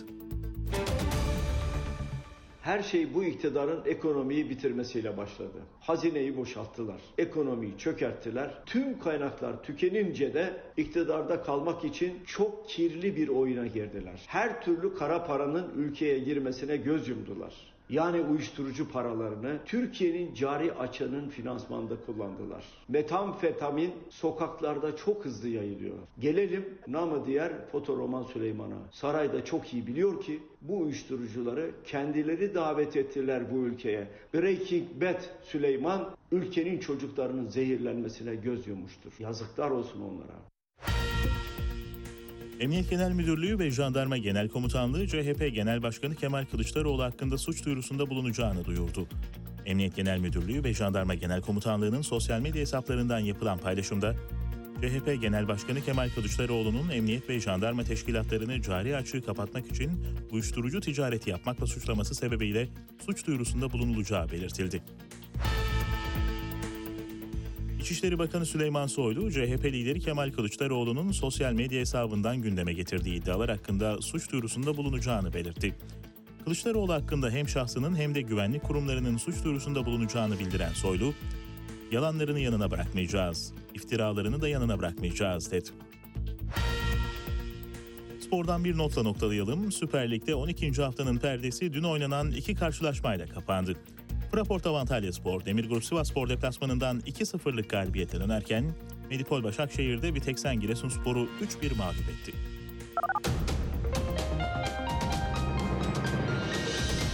Sekiz bültenini aktardık. 9'da görüşmek üzere. Hoşçakalın. Radyo Sputnik 5 merkezden karasal yayında. İstanbul 97.8, Ankara 96.2, İzmir 91, Bursa 101.4, Kocaeli 90.2. Karasal yayınlarımızın olmadığı yerlerde tr.sputniknews.com adresinden iOS ya da Android mobil cihazınızdan Sputnik News uygulamasını indirerek dinleyebilirsiniz. Radyo Sputnik. Anlatılmayanları anlatıyoruz. Artık siz de haberin öznesisiniz. Tanık olduklarınızı, yaşadığınız sorunları bildirin, sesinizi kaydedin, gönderin. Telegram, Twitter, Facebook, Instagram ve şimdi de WhatsApp'tayız. Kaydettiğiniz sesi WhatsApp'tan 0505 171 6656'ya gönderin, yayınlansın. Radyo Sputnik. Çok sesli haber radyosu. Sputnik Türkiye artık dünyanın en çok kullanılan sosyal ağlarından biri olan Telegram'da. Hala kullanmıyorsanız önce Telegram uygulamasını mobil cihazınıza yükleyin. Ardından Türkiye'nin Telegram kanalına katılın, güncel gelişmeleri ve objektif habere hızla ulaşın. Anlatılmayanları anlatıyoruz. Son dakika haberleri, canlı yayınlar, multimedya ve daha fazlası Sputnik Haber Ajansı'nın web sitesinde. Dünyanın küçük bir parçasını değil, tamamını anlamak istiyorsanız sputniknews.com.tr'yi tıklayın, habersiz kalmayın. Güne erken başlayanların, gündemi ıskalamayanların, siyasetin, ekonominin, sanatın, kısacası hayatın seyrini kaçırmayanların programı. Ali Çağatay'la Seyir Hali hafta içi her sabah 7'den 9'a Radyo Sputnik'te. Yeniden birlikteyiz. Bugün 2 Kasım ve öğretmenler e, bir e, bir yarın affedersiniz bir, bir eylem yapacaklar ve Milli Eğitim Bakanı Mahmut Özer'e yapılan çağrılar var. Öğretmenler bildiğiniz gibi kariyer sınavlarının iptal edilmesi gerektiğini düşünüyorlar. Kariyer sınavlarıyla öğretmenlerin bir tür eliminasyona tabi tutulacağını düşünenler var. Kaldı ki kariyer sınavlarının yanı sıra mülakatın da iptal edilmesi gerektiğini düşünüyorlar. Cumhuriyet Halk Partisi Milletvekili Yıldırım Kaya bu konuda şöyle bir çağrıda bulundu. Milli Eğitim Bakanı Mahmut Özer'e 19 Kasım uzmanlık sınavını iptal edin. Öğretmenler 2 Kasım'da iş bırakacaklar diye de hatırlatmada bulunuyor. Öğretmenlerin eylemlerini destekliyoruz. Daha önce de hatırlayacaksınız. Öğretmenlerin temsilcilerini yayına almıştık. Önümüzdeki günlerde de yine öğretmenlerimizle elbette ilgileneceğiz. Cumhurbaşkanı Erdoğan'ın bir yazılıp silinen tweet'i var. Bu tweette birden çok yanlış var ve birden çok yanlıştan mürekkep bir tweet olduğu için kısa zamanda buharlaştı ve gitti. Şöyle dedi Cumhurbaşkanı bu tweetinde çok kısa zaman önce yayımlanan vatandaşlarımızın kullandığı her 100 ilaçtan 89'unu yerli üretimle sağlıyoruz. Yanlış. Covid-19 aşısı üretebilen 9 ülke arasındayız. Yanlış. Tıbbi cihaz alanında ithalatın ihracatı karşılama oranını %55'e çıkardık. Yanlış içinde yanlış. Diyeceksiniz ki yanlış içinde yanlış ne? İthalatın ihracatı karşılama oranı diye bir oran yoktur. İhracatın ithalatı karşılama oranı diye bir oran vardır. O oranda %55 değildir. Nasıl? Evet, dolayısıyla silindi. Yani göz göz önünde bulunmasın diye yanlış. Bir yanlış bilgi veriyorlar Cumhurbaşkanı. Cumhurbaşkanı mecburen onları onaylıyor. Ne yapsın yani şimdi Cumhurbaşkanı her şeyi bilmesi imkan dahilinde değil. O bakımdan ama şu yanlış içindeki yanlışı yaptıranı bulmak lazım. Onu her kim yaptırdıysa örneğin Dış Ticaret Bakanlığı'ndan biri mi? Örneğin Mehmet Muş olabilir mi? Hani son e, son yıllara saymazsak enflasyon 8-9 diyen Mehmet Muş olabilir mi acaba? Muhtemelen oradan geliyor bir Mehmet Muş için Haydi Abbas çalalım mı? Yok çalmayalım. Henüz o noktada değil. Olunca biliyoruz yani hani biz çaldığımız gün gidiyor yani ya o gün gidiyor en geç bir haftasına gidiyor. Hani 3 gün mü desem 40 gün mü desem gidiyor. Nitekim Mahir Ünal çok dayandı ama Mahir Ünal. Biz yani Perşembe Cuma gitmesini istiyorduk ama galiba bir planlı gidiş oldu. Ona dediler ki sana bir 29 Ekim'i gösterelim. Hani Arife'yi gösterip bayramı göstermemek vardır ya. Öyle bir hikaye uygulandı. O yüzden bir 29 Ekim'i gör. Bak bakalım ondan sonra sana neler edeceğiz dediler. Öyle oldu. O yüzden dayandı yoksa e, o gün o açıklamayı yaptığı gün gitmesi gerekiyordu. Elon Musk doğrulanmış Twitter kullanıcılarının ayda 20 dolar ödemesini ve mavi tiklerinden ya da vazgeçmesini istiyor. Bu mavi tik bir hastalık Twitter'da. Böyle işte 30 bin takipçiyi bir araya getiren şak diye bir mavi tik alıyor. 30 işte mavi tiki görenler herhalde e, çok güvenilir kişi olduğunu mu düşünüyor bilmiyorum ve bu bir hastalık.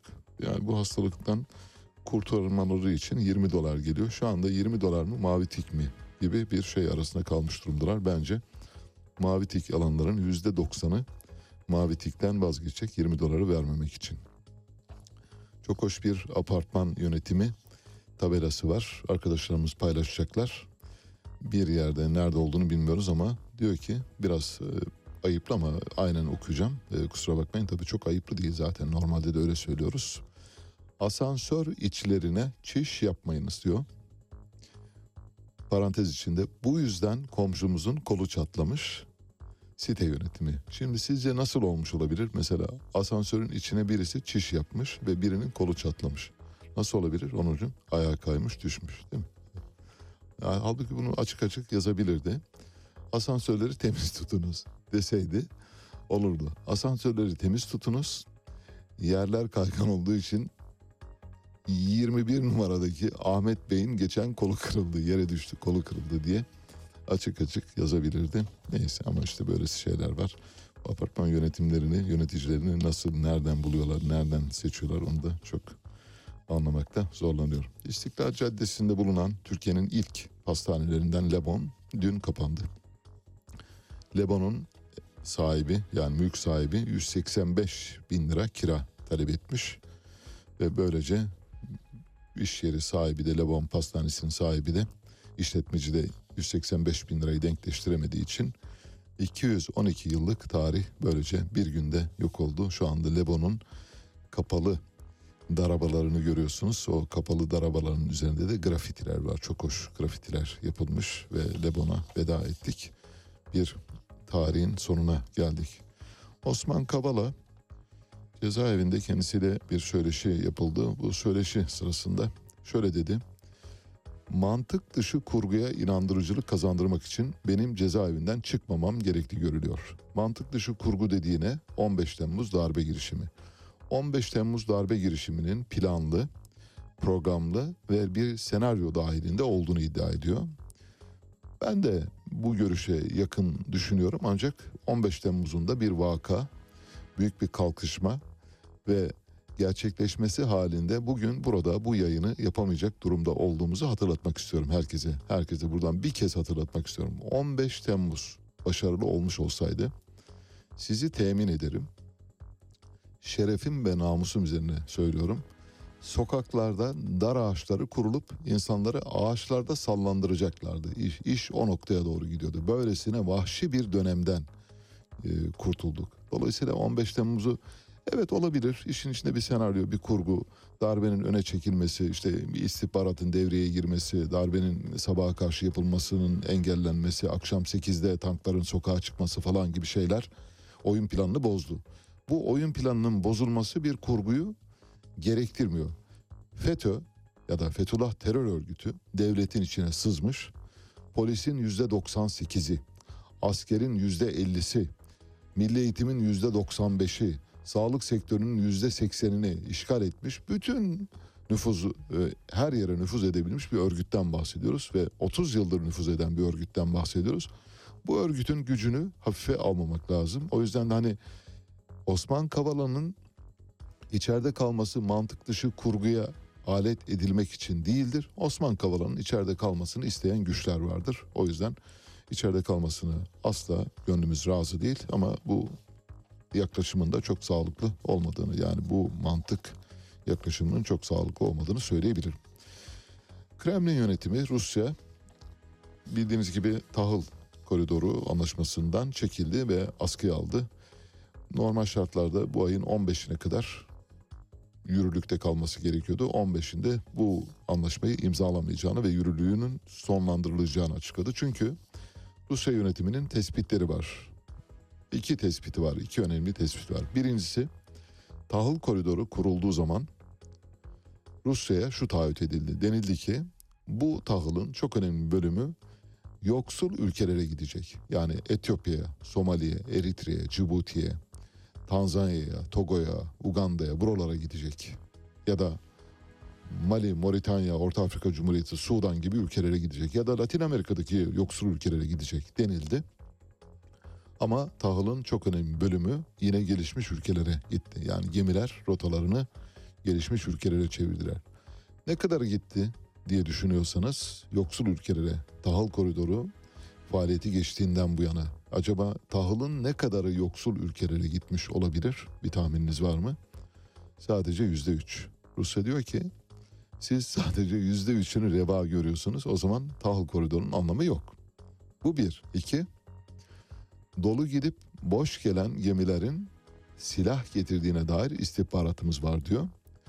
Bu istihbarata kaynaklık eden bazı doneler var, istihbarat bilgileri var, görüntüler var, fotoğraflar var, ses kayıtları var Rusya'nın elinde.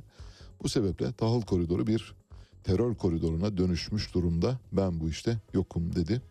Kremlin sözcüsü Dimitri Peskov dün Ukrayna tahılının ülkeden çıkarılmasını içeren anlaşmanın Rusya'nın çekilmesi ardından sürdürmesinin mümkün olduğuna inanmadığını belirtti. Türk tarafının Rusya çekilmiş olsa dahi tahıl anlaşmasını sürdürmek istediği yönündeki açıklaması soruldu Dimitri Peşkov'a. Dedi ki Rusya'nın gemilerin bu bölgelerde gidiş gelişlerinin güvenliğini garanti edemeyeceğini söylediği bu şartlarda anlaşmanın gerçekleştirmesi pek olası değil diyor. Yani diyor ki biz karışmayız.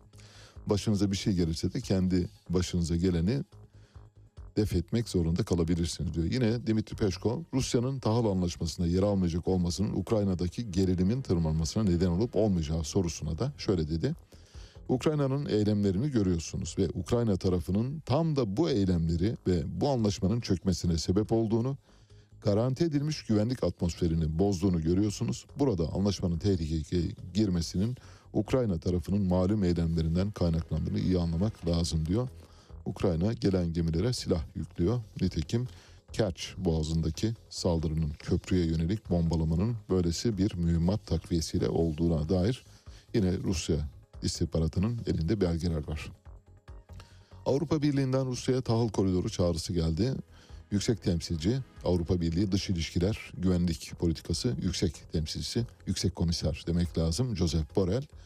Avrupa Birliği adına yaptığı açıklamada Karadeniz Tahıl Girişimi adlı anlaşma çerçevesinde Ukrayna'dan dünya piyasalarına 9,5 milyon ton tahıl ulaştırıldığını söyledi. Ancak Joseph Borrell mesela gerçeğin bir kısmını saklıyor. Örneğin bu 9,5 milyon tonun ne kadarının Etiyopya, Eritre'ye, Cibuti'ye gittiğini söylemiyor. Yüzde üç hesap ortada. Bu sebeple de kendi kendinize destek, lojistik sağlamak üzere bir koridor kurmuşsunuz ve diğer ülkelerde hiç umurunuzda değil. Hiç ama hiç. Kolombiya ve Venezuela liderleri 2019 yılından bu yana ilk kez bir araya geliyorlar. 2019 yılından bu yana neden bir araya gelmiyorlardı derseniz çok açık. Çünkü Amerika Birleşik Devletleri Venezuela'yı dirsekliyordu, dirseğiyle ittiriyordu.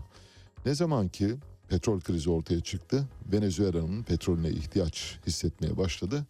Kolombiya'ya dedi ki Kolombiya bildiğiniz gibi Amerika'nın oradaki uç beyi. Venezuela ile bir anlaşın. Şu petrol işini çözelim sizin üzerinden. Şu anda Venezuela ile Kolombiya'nın yaklaşması, yakınlaşması tamamen Amerika'nın acil hale gelen, muaccel hale gelen petrol sorununu çözmek üzere bir adımdır. Başka hiçbir şey değil. Venezuela'nın bu oyuna gelip gelmeyeceğini bilmiyoruz ama Nicolas Maduro herhalde durumun farkındadır diye düşünüyoruz. Şimdi size bir hoş zaman yaratalım mı? Evet, biraz sıktık herhalde. Sıkıldınız mı Onur? Sıkıntı varsa söyle lütfen, rica ediyorum.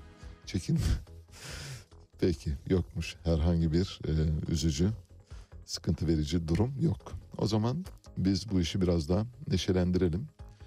Mesela Cumhurbaşkanı Erdoğan'ı hep böyle bağırıp çağırırken, avaz avaz seslenirken dinliyorsunuz. Bu durumdan rahatsız oluyor musunuz? Ben oluyorum.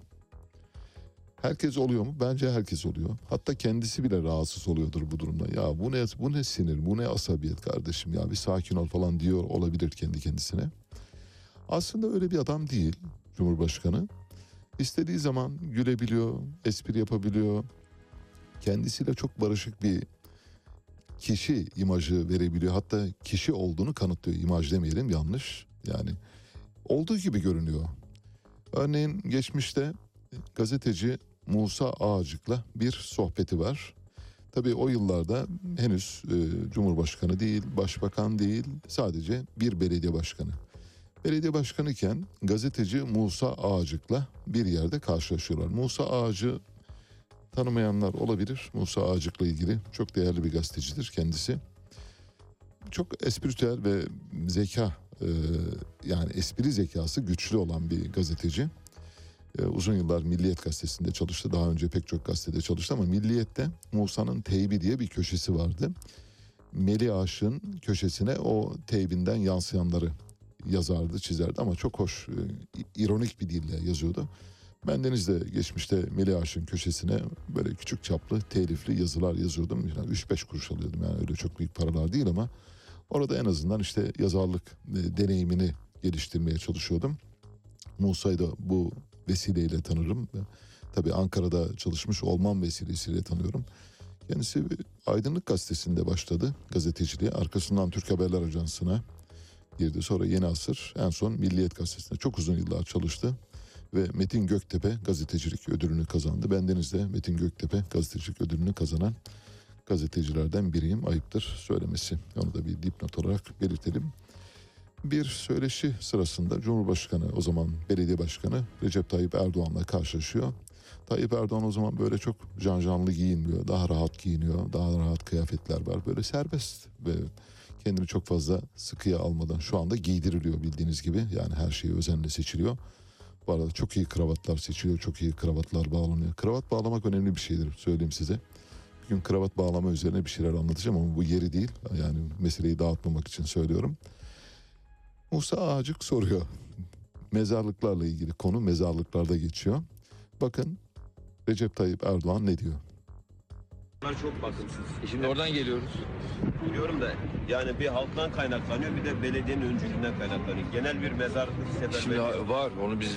Şimdi bak onu mezarlıklara fazla gitmediğiniz için sevgili Musa. Oralardaki gelişmeleri göremiyorsunuz. Öyle mi Yuvacığım?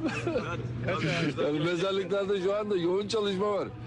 Yani temizliğinden tutun ağaçlandırma, çevre duvarlarının yapılması. Eninde sonunda yolda o tarafa düşecek başkanım. Bir daha dinleyelim mi? Son 15 yıldır kendisi bile böyle güldüğünü herhalde hatırlamıyor olabilir. O yüzden kendisine de dinletelim. Bir daha dinleyelim. Çok hoş. Bunlar çok bakımsız. E Şimdi oradan geliyoruz. Biliyorum da yani bir halktan kaynaklanıyor bir de belediyenin öncülüğünden kaynaklanıyor. Genel bir mezar Şimdi seferberliği. var onu biz. Şimdi bak onu mezarlıklara fazla gitmediğiniz için sevgili Musa. Oralardaki gelişmeleri göremiyorsunuz. Öyle mi Yuvacığım? yani mezarlıklarda şu anda yoğun çalışma var. Yani temizliğinden tutun ağaçlandırma, çevre duvarlarının yapılması. Eninde sonunda yolda o tarafa düşecek başkanım. Vallahi çok hoş ve benim hoşuma gitti. Yani kendisi de muhtemelen uzun zamandır ya ben artık gülmüyorum neden gülmüyorum diye sorabilir. Bu ses kaydını dinleme imkanı olursa. Ve geçtiğimiz günlerde bildiğiniz gibi TOK yani Türkiye'nin yerli otomobilinin e, lansman töreninde Cumhurbaşkanı sahneye çıktı. Sahnede de iki e, meslektaşımız vardı. E, Cem Öğretir ve eşi Seda Öğretir vardı. Karı koca lansmanın sunumunda görevlendirilmişler. E, TOG'un kapısını açtı, çıktı ve Cem Öğretir'le karşı karşıya kaldı. O arada şöyle dedi, birazdan ses kaydını da dinleteceğim. Ya Cem, Seda senin karın mı dedi. Bir dinleyelim. Efendim hoş geldiniz. Alkışlarınızla Seda senin karın mı?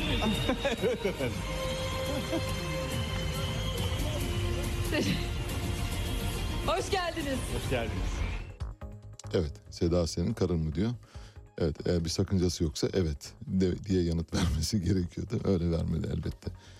Peki bu kadar yumuşaklık yeter. Yumuşattık artık ortamı. Yeterince sevimli hale getirdik. Böyle bir şeye dönüştürmeyelim diye, vaudeville dönüştürmeyelim diye tekrar aslımıza rücu ediyoruz. Bir ses kaydı daha var elimizde.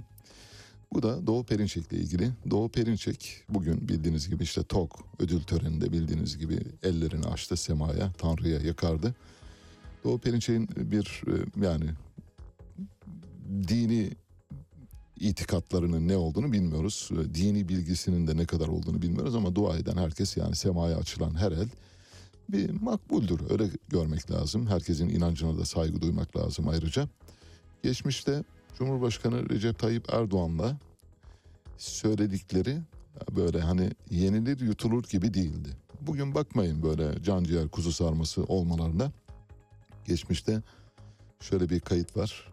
Diyor ki Doğu Perinçek elimizde 38 tane Erdoğan kaseti var.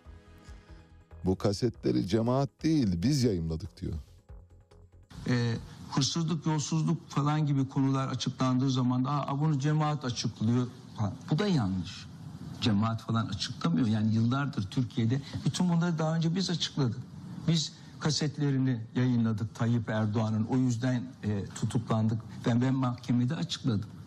38 tane telefon konuşması var. Vereyim bakın onlar bu, bu açıklananlardan çok çok müthiş.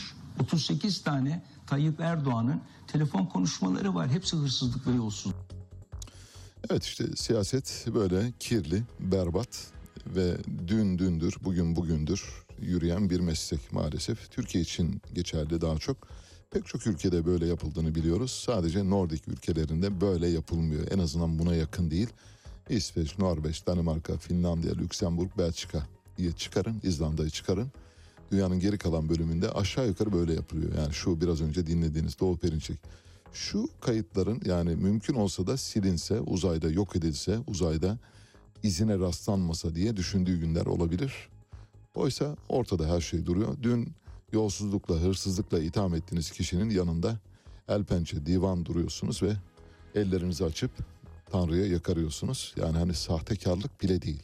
Daha ötesi bir durumdan bahsediyoruz. İki tane bilim haberi vereceğim.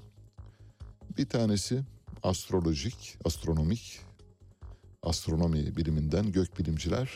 Gökbilimciler esrarengiz bir kaynağın son yıllarda dünyayı radyasyon yağmuruna tuttuğunu belirlediler. Haber son derece önemli bilimsel hakemli bir dergide yayınlandı. Proceedings of the Royal Society adlı bir dergi bu. Hakemli bir dergi. Dergiye göre Avustralya'daki Queensland Üniversitesi'nden astrofizikçi Benjamin Pop anlamadığımız bir tür aşırı astrofiziksel olgu var ve bu aslında bizim için bir tehdit olabilir diyor. Şimdi ne demek istiyor oraya geleceğim. Türkçe tercümesini de yapmaya çalışacağım ayrıca. Çalışmanın arkasındaki bilim insanları ağaç halkalarındaki karbon 14 diye bilinen radyoaktif izotopları inceledi. Bu elementler gezegene tarih boyunca ulaşan radyasyon seviyelerindeki artışı gözler önüne seriyor. Radyasyon seviyelerinde dönem dönem meydana gelen uzun erimli artışları ilk kez Japon fizikçi Fusa Miyake keşfetmişti. Bu yüzden bu artışları Miyake olayı diye biliniyor. Yani literatüre Miyake'nin adıyla girmiş. Karbon eriminin ağaçlarda yarattığı değişimi ölçen bir ölçek var. Bu ölçeğin adı da Miyake ölçeği. Pop'a göre son 10 bin yılda 6 Miyake olayı oldu. Bunlardan sonuncusu milattan sonra 993'te gerçekleşti. Şimdi dikkat edin buraya. 993. Sene 2022. Şimdiye kadar bu artışların güneşteki aktivitenin arttığı solar maksimum evrenlerinde meydana geldiğine inanılıyordu. Ancak ağaç halkaları artışların maksimum evrenin dışında da meydana geldiğini ortaya koydu. Bunun yanı sıra bazı ani artışlarında çok uzun sürmesi soru işaretleri yaratıyor. ABC News'e konuşan Pop, bu olaylardan en az ikisi belki de üçü bir yıldan uzun sürmüş dedi. Şimdi bu şaşırtıcı bir durum. Zira eğer bu bir güneş patlamasıysa bu kadar uzun sürmemeli diyor. Dolayısıyla güneş patlaması değil. Bildiğiniz gibi güneşte zaman zaman patlamalar olur. Bu patlamalar sırasında atmosfer atmosfere kadar gelir radyomanyetik dalgalar ve bu radyomanyetik dalgalarda cep telefonları ve bütün iletişim araçlarında küçük çaplı bozuntulara, bozulmalara yol açar ama bu sıkça olan bir durum değil. Şöyle devam ediyor. Güneş patlamalarının uzaya savurduğu radyoaktif parçacıklara güneş rüzgarı adı veriliyor. Bu rüzgarlar bazen dünyaya ulaşıyor ve telekomünikasyonda biraz önce söylediğim gibi aksamaya neden oluyor. Gezegene ulaşan son güçlü güneş rüzgarı 1859'da meydana gelmiş. Şimdi biraz önceki radyasyon hikayesi 993, son güneş patlaması da 1859. Buraya kadar anlaştık. Bilim insanları Miyake olaylarına yol açan kozmik olayın Carrington'dan 100 kat daha güçlü olduğunu düşünüyor. Güneş rüzgarlarının, güneşteki patlamalara Carrington olayı diyoruz. İki tane kavram var. Bir tanesi Miyake, güneşten gelen dalgaların karbon değişimlerinde yarattığı ölçeğe Miyake ölçeği diyoruz. Güneş rüzgarlarının yarattığı patlamaların etkisini ölçen ölçeğe de Carrington ölçeği diyoruz. İki ölçek var. Daha önce bu gizemli olayların gama ışını patlamaları, süpernovalar ve gezegenin yakınındaki nötron yıldızlarından kaynaklanabileceği öne sürülmüştü. Pop, bu sorunu çözmemiz gerçekten önemli. Önemli bir problemle yüz yüzeyiz farkında mısınız? Zira Carrington olayı bile bu Miyake olaylarından 100 kat küçüktü. Öte yandan Pop, güneş seçeneğinin yine de ihtimal dışı olmadığını söylüyor. Çok şükür. İhtimal dışı değilmiş. Yani güneşte Yoksa sebebini bilmiyoruz. Mesele şu, mesele ne olduğunu bilmiyoruz. Ne olduğunu bilsek çözeceğiz. Yine de diyor güneşten kaynaklanmış olabilir diyor bizi rahatlatıyor. Hatta güneş bu radyasyon yağmurları sayesinde halen olası bir kaynak olarak gözüküyor diyor. Çok şükür bir, biraz daha rahatladık. Bilim insanına göre yani POP'a göre güneşte hızla ard arda meydana gelen patlamalar bir çeşit yaylım ateşi yaratıyor olabilir diyor. Bir yerden ışınlanıyoruz. Bir yerden biz radyoaktif saldırıya uğruyoruz. Bu radyoaktif saldırıların kaynağını bilmiyoruz diyor. Pop en sonunda diyor ki bu yine güneşten kaynaklanan bir patlamanın eseri olabilir diyor. Rahat edin diyor. Çok şükür. Allah'ım şükürler olsun sana. Bugünü de geçirdik. Bir başka bilim haberi var. Mars'ta mikroskobik canlıların 280 milyon yıl boyunca hayatta kalabileceği ortaya çıktı. Nasıl? Şimdi Elon Musk'ın neden Mars'a gitmek istediğini, Elon Musk'ın orada neden bir uygarlık kurmak istediğini, neden koloni geliştirdiğini, neden bu kadar çok para harcadığını herhalde anlamamıza daha kolay yardımcı oluyor. 280 milyon yıl boyunca. Bildiğiniz gibi Mars'ın bundan milyonlarca yıl önce, kaç milyon yıl önce olduğunu bilmiyorum ama milyonlarca yıl önce dünyaya benzer bir atmosfer olduğu biliniyor. Tıpkı biz yani dünyadaki atmosferdeki dağılım kadar değil yani buradaki oksijen kesafeti, buradaki karbondioksit, buradaki azot kesafeti gibi olmayabilir ama canlıların bizim gibi canlıların solunum yapan canlıların ve bitkilerin yaşamasına elverişli bir atmosfer olduğu biliniyor. Yazdık mı bunu bir kere? İki, Mars'ın yüzeyinde bir buzul tabakası olduğu da biliniyor. Üç, Mars'ın atmosferini kaybetmesinden sonra buzul tabakasının tamamen donuk hale geçtiği de biliniyor. Bu etti üç. Şimdi dördüncüsü Elon Musk Mars'ta bir koloni kuruyor. Koloni bir devasa büyük bir fanus gibi düşünün. Bu fanusun içinde insanlar olacak. Zaten uzay yolculukları başladı. 2030'da yerleşim başlayacak. 2040'da hayat başlayacak tamamen yani normal hayat. Dünyadan herhangi bir takviye yapılmaksızın, dünyadan oksijen götürmeksizin, dünyadan patlıcan domates götürmeksizin orada yaşayabilecekleri bir evren yaratılıyor. Nasıl yaratılacağını söyleyeyim. Bir alüminyum folyo benzeri bir tabakayla kaplanacak bu fanusun üzeri. Bu alüminyum folyo benzeri tabaka güneş ışınlarını Mars'ın yüzeyine yoğun biçimde yansıtacak ve Mars'ın yüzeyindeki buzlar çözülecek. Buzlar çözülünce ne oluyor? Suya dönüşüyor. Su nedir? Heraklitos'a göre insanlığın başlangıcıdır. Daha doğrusu tüm medeniyetin, uygarlığın, canlı hayatın, vitalitenin başlangıcı suyla ilgilidir. Her şeyin başı su. Önce su vardı diyor Heraklitos. Dolayısıyla suyu elde ettiğiniz takdirde hayatın geri kalanını elde etmeniz, geliştirmeniz mümkün olabilir. Suyu elde ettik mi? Mars'taki su ortaya çıktıktan sonra suyun olduğu yerde bitkiler büyümeye başlar. Bitkiler büyümeye başlayınca fotosentez yapmaya başlarlar. Fotosentez yapan bitkiler oksijen verip karbondioksit alırlar. Bu alışverişi gece gündüz değişim farkıyla yansıtırlar. Gece başka, gündüz başka. Dolayısıyla hayat orada artık başlar. Zaten uzayda bildiğiniz gibi ıspanak bile yetiştirildi. Ispanak, karnabahar yetiştirildi.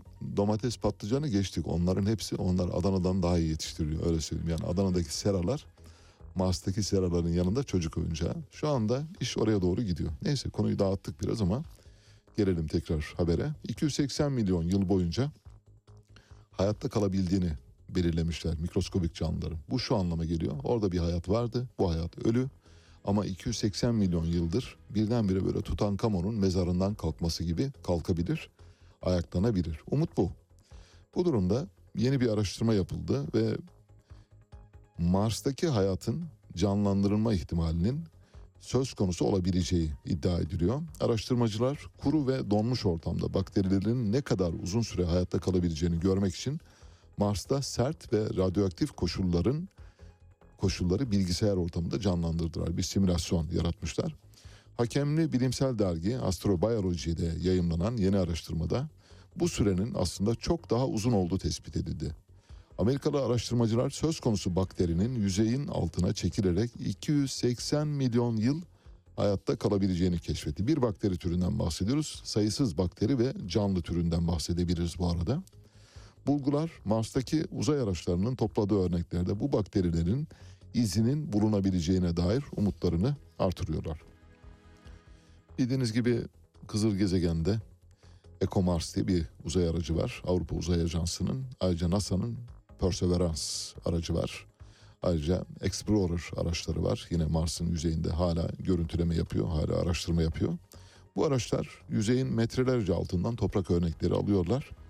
Örnekler gelecek yıllarda başlatılacak, yeni görevlerle dünyaya getirilecek, laboratuvar ortamında incelenecek ve böylece 280 milyon yıldır ölü halde bulunan canlı yeniden hayata döndürülecek bir hayat öpücüğü, reenkarnatif bir dünyadan bahsediyoruz. Bir izleyicimiz yazmış, değineceğim. Bildiğiniz gibi 6 Kasım'da İstanbul Boğazı'nda büyük bir balık katliamı olacak maalesef. Ulaştırma Bakanlığı ve Denizcilik Genel Müdürlüğü'nün talimatıyla şöyle bir tamim yayınlandı. Bu tamime göre 6 Kasım günü sabahleyin başlayıp öğleden sonra saat 1'e kadar ya da 3'e kadar tam saati hatırlamıyorum.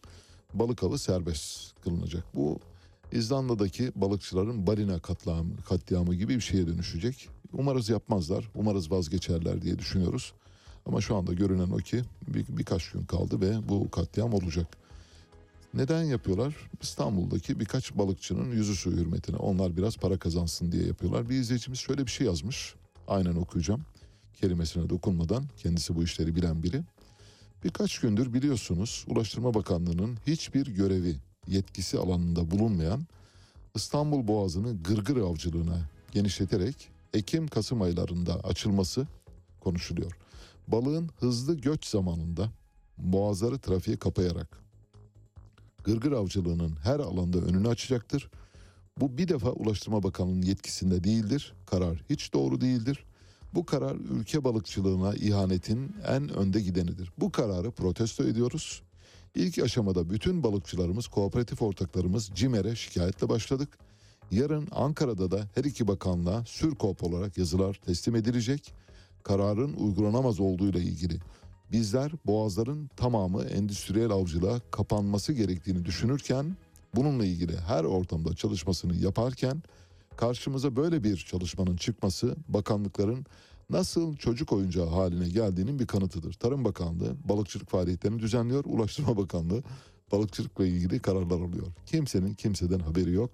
Kısa bir bilgilendirme yaptım. Bu olayın gelişimiyle ilgili lütfen paylaşın istiyor. Ayrıca Boğaz'ın kapatılmasının Montreux'e aykırı olduğunu da söylüyor. Ben de aynı kanaatteyim. Yani herhangi bir şekilde nota yiyebiliriz. Tabii çok kısa süreli olduğu için kimse dikkate almayacaktır ama örneğin Boğaz'ı 3 gün kapatın bakalım. Dünya başınıza yığılır. Dolayısıyla 6 Kasım'daki İstanbul Boğazı'ndaki balık katliamına karşı sesinizi yükseltmenizi rica ediyoruz ve Ulaştırma Bakanlığı'nın üstüne vazife olmayan bu karardan geri adım atması gerektiğini düşünüyoruz. Tarım Bakanlığı'nın onay vermediği bir karar olduğu ortada. Hoş gerçi iki bakanlık birbirleriyle böylesine yazışmalar içine girmeden de bu işler olabiliyor. Böyle yürüyor maalesef her iş çığırından, şirazesinden çıkmış durumda. Yeniden bir imar affı geliyor bildiğiniz gibi. Bu işte kaçıncı imar affı olacak bilmiyoruz ama İmar affının kokusu duyulunca Bodrum'da kaçak yapılaşma birdenbire patladı. Büyük Birlik Partisi Genel Başkanı ve Ankara Milletvekili Mustafa Destici tarafından bir imar affı yasası meclise sunuldu. Artan kaçak yapılaşmanın yasa önerisinin kabul edilmesiyle daha da artacağı tahmin ediliyor. Bodrum'da ortalama kiralar 7 bin liraya çıktı ve Bodrum Belediye Başkanı Ahmet Aras şu anda imar barışı yok. İmar barışı olsa bile geleceğe yönelik çıkmayacağı için imar barışı tarihinden sonra yapılacak her şey kaçak olacak diyor. Neyse okumayalım ama bir imar barışı geliyor. Dolayısıyla kaçak üstüne kaçak.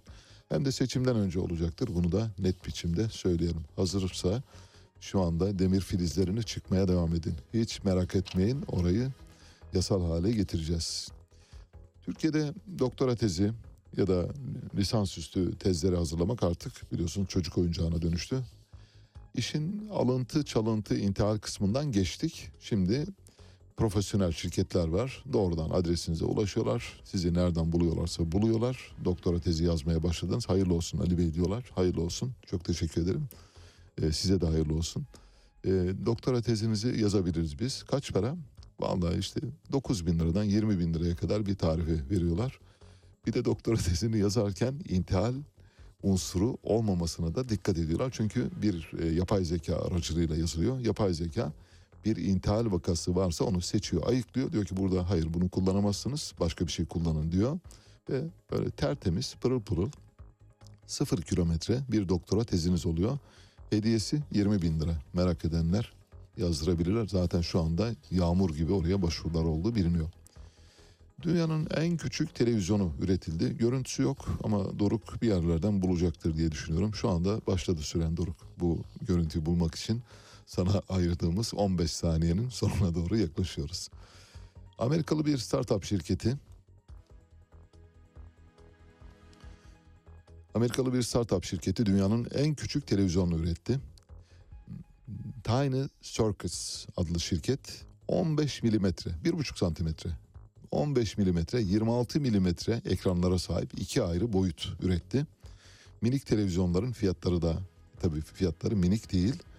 Ee, Tiny Circus, Tiny TV Mini ve Tiny TV 2 adlı iki küçük televizyon prototipini tanıttı ve ekranlarını gösterdi. Nostaljik görünümlü televizyonların ses seviyesini ayarlayan videolar arasında kanalları değiştiren iki döner düğmesi de var. Yani dört başı mamur, eksiksiz bir televizyondan bahsediyoruz. Şirketten yapılan açıklamada televizyon üzerinden seyredilmek istenen videoların kullanıcı tarafından cihaza yüklenebileceği ya da bir USB kablosu kullanarak bilgisayardan görüntü aktarılabileceği bildirildi. Öte yandan cihazların ticari olarak satışa geçirilmesi için Kickstarter üzerinden bir kampanya başlatıldı. Şirket şimdiye kadar 128.640 doların üzerinde para topladı. Ortada mal yok ama söyleyeyim size. Yani henüz daha yapılmamış, yapılacak prototip var. TOG gibi olabilir. Yani TOG.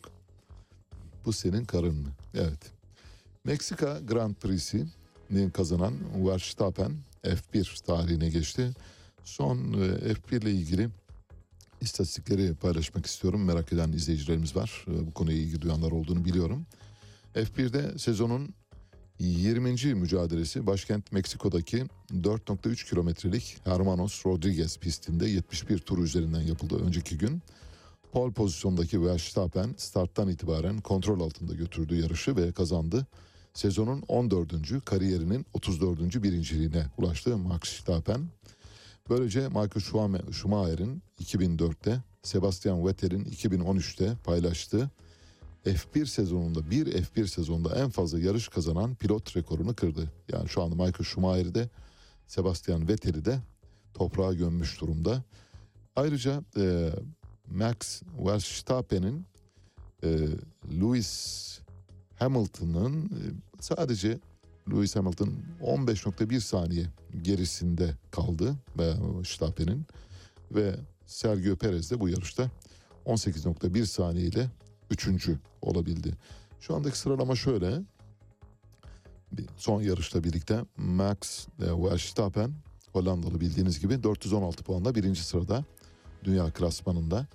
Sergio Perez Meksikalı 280 puanla ikinci sırada. Charles Leclerc Monakolu kendisi 275 puana sahip.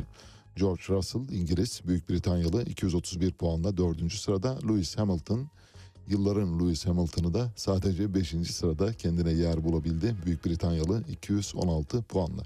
Takımlardaki sıralamada şöyle. Red Bull takımı 696 puanla birinci sırada. Ferrari 487 puanla ikinci sırada. Mercedes 447 ile 3'te. Alpine 153 puanla 4'te. McLaren de 146 puanla 5. sırayı oluşturuyor.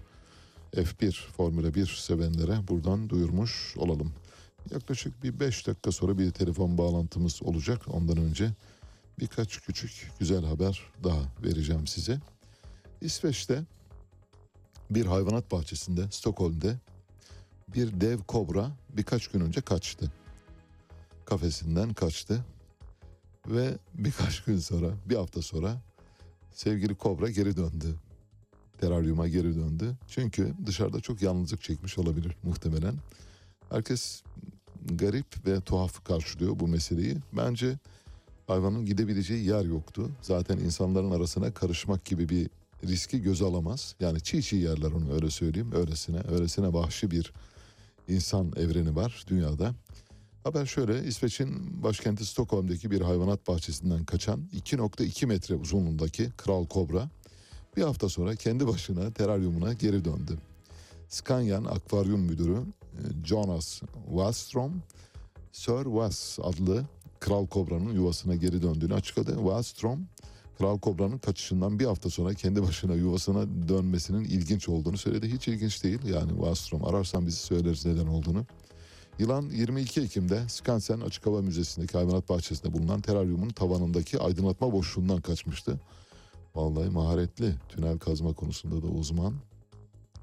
Aydınlatma boşluğu. Yani tuvalet kuburundan kaçan mahkumlar olduğunu biliyoruz ama aydınlatma boşluğundan kaçan yılanı ilk defa.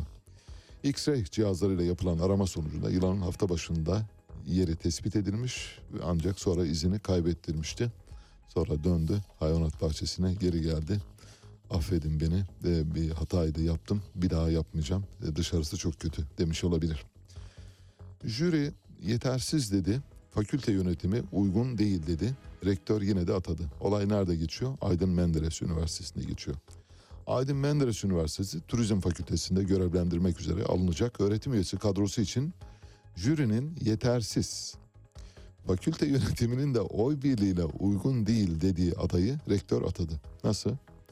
Atamaya tepki gösteren akademisyenler hani liyakat vardı diye sordular. Vallahi sormaya devam edin. Biz yıllardır soruyoruz. Ortada yok. Liyakat yok. Bulan varsa getirsin. Yani üniversite yönetim kadrosu uygun değil diyor. Jüri yetersiz diyor. Rektör bey atıyor. Çünkü rektör bey orayı çiftlik gibi yönetiyor. İzmir, Aydın, Adnan Menderes Üniversitesi rektörü adını da söyleyelim. Profesör Doktor Selçuk Osman Aldemir. Kendisini buradan kutluyoruz. Bu yaptığı liyakat dışı atama dolayısıyla. Hollanda'da bir belediye sonbahar yapraklarının temizlenmesini istemiyor. Bu haberi özellikle vermek istedim. Çünkü Türkiye'de böyle bir çılgınca belediyelerin temizlik görevlilerinin çılgınca yaprak temizlediğini görüyoruz. Şimdi çimlerin üzerindeki yaprağı niye temizlersiniz? Ya da toprağın üzerindeki yapraklar neden temizlenir? Hadi sokaktakini anlarım. Sokaktakini alırsınız, çimlerin üzerine atarsınız ya da ağaçların diplerine atarsınız. O bir gübre, doğal gübre, organik gübre. Dolayısıyla temizlediğiniz zaman doğayı temizlemiş olmuyorsunuz. Aslında kendi kendinizi kandırmış oluyorsunuz. Temizlik işçilerine iş çıkarmış oluyorsunuz. Çılgınca bütün belediyelerde var şu anda. Yaprak bulunduğu yere aittir. Sadece sokaktaysa hani çok fazla şey yapıyorsa yani ne derler? Görselliği güzel olabilir ama işte ayaklarınıza dolanıyorsa kayar biliyorsunuz ıslanan yapraklar. Alırsınız çimlerin üzerine ya da ağaçların köklerine koyarsınız. Hollanda'nın Eindhoven Belediyesi parklarda ve bahçelerde sonbahar yapraklarının ayrışmasına izin vermenin böcek ve toprak sağlığını artırdığını söylüyor. Yani aynı zamanda bir antibiyotik işlevi görüyor. Belediye düşen sonbahar yapraklarının ekolojik olarak altın değerinde olduğunu belirtiyor. Dikkatinizi çekerim. Eindhoven Belediye Sözcüsü Martin Van Gessel, kamusal alanların nasıl görünmesi gerektiği konusundaki alışılagelmiş fikirleri değiştirmeye çalıştıklarını söylüyor. Şehir parklarındaki yaprak üfleyicileri emekliye ayırmak orada da varmış bu hastalık. Şimdi vazgeçiyorlar. Yeni fark etmişler onlar da. Van Gessel uzun bir süre boyunca insanlar çimlerin her zaman biçilmesi, yaprakların toplanması, her şeyin düzenli görülmesi gerektiğini düşündü ama artık parklarda yaprakların olmasına izin vermeliyiz diyor. Parkları serbest bırakın, yaprakları da serbest bırakın diyor. Peki. Telefon bağlantısı saatimiz geldi. Hazır giyimin başkentlerinden biri sayılan, daha doğrusu ipliğin başkenti Kahramanmaraş. Dünyadaki ipliğin yaklaşık yüzde dokuzu Kahramanmaraş'ta üretiliyor. Bu kadar büyük bir hacimden bahsediyoruz. Kahramanmaraş'ta bir süre önce iki iplik fabrikası kapandı ve 450 kişi işsiz kaldı. Bunun bir e, alarm olup olmadığını ya da bir başlangıç olup olmadığını sebeplerini konuşacağız. Telefon attığımızda bir tek sen Genel Başkanı Mehmet Türkmen var. Mehmet Bey hoş geldiniz.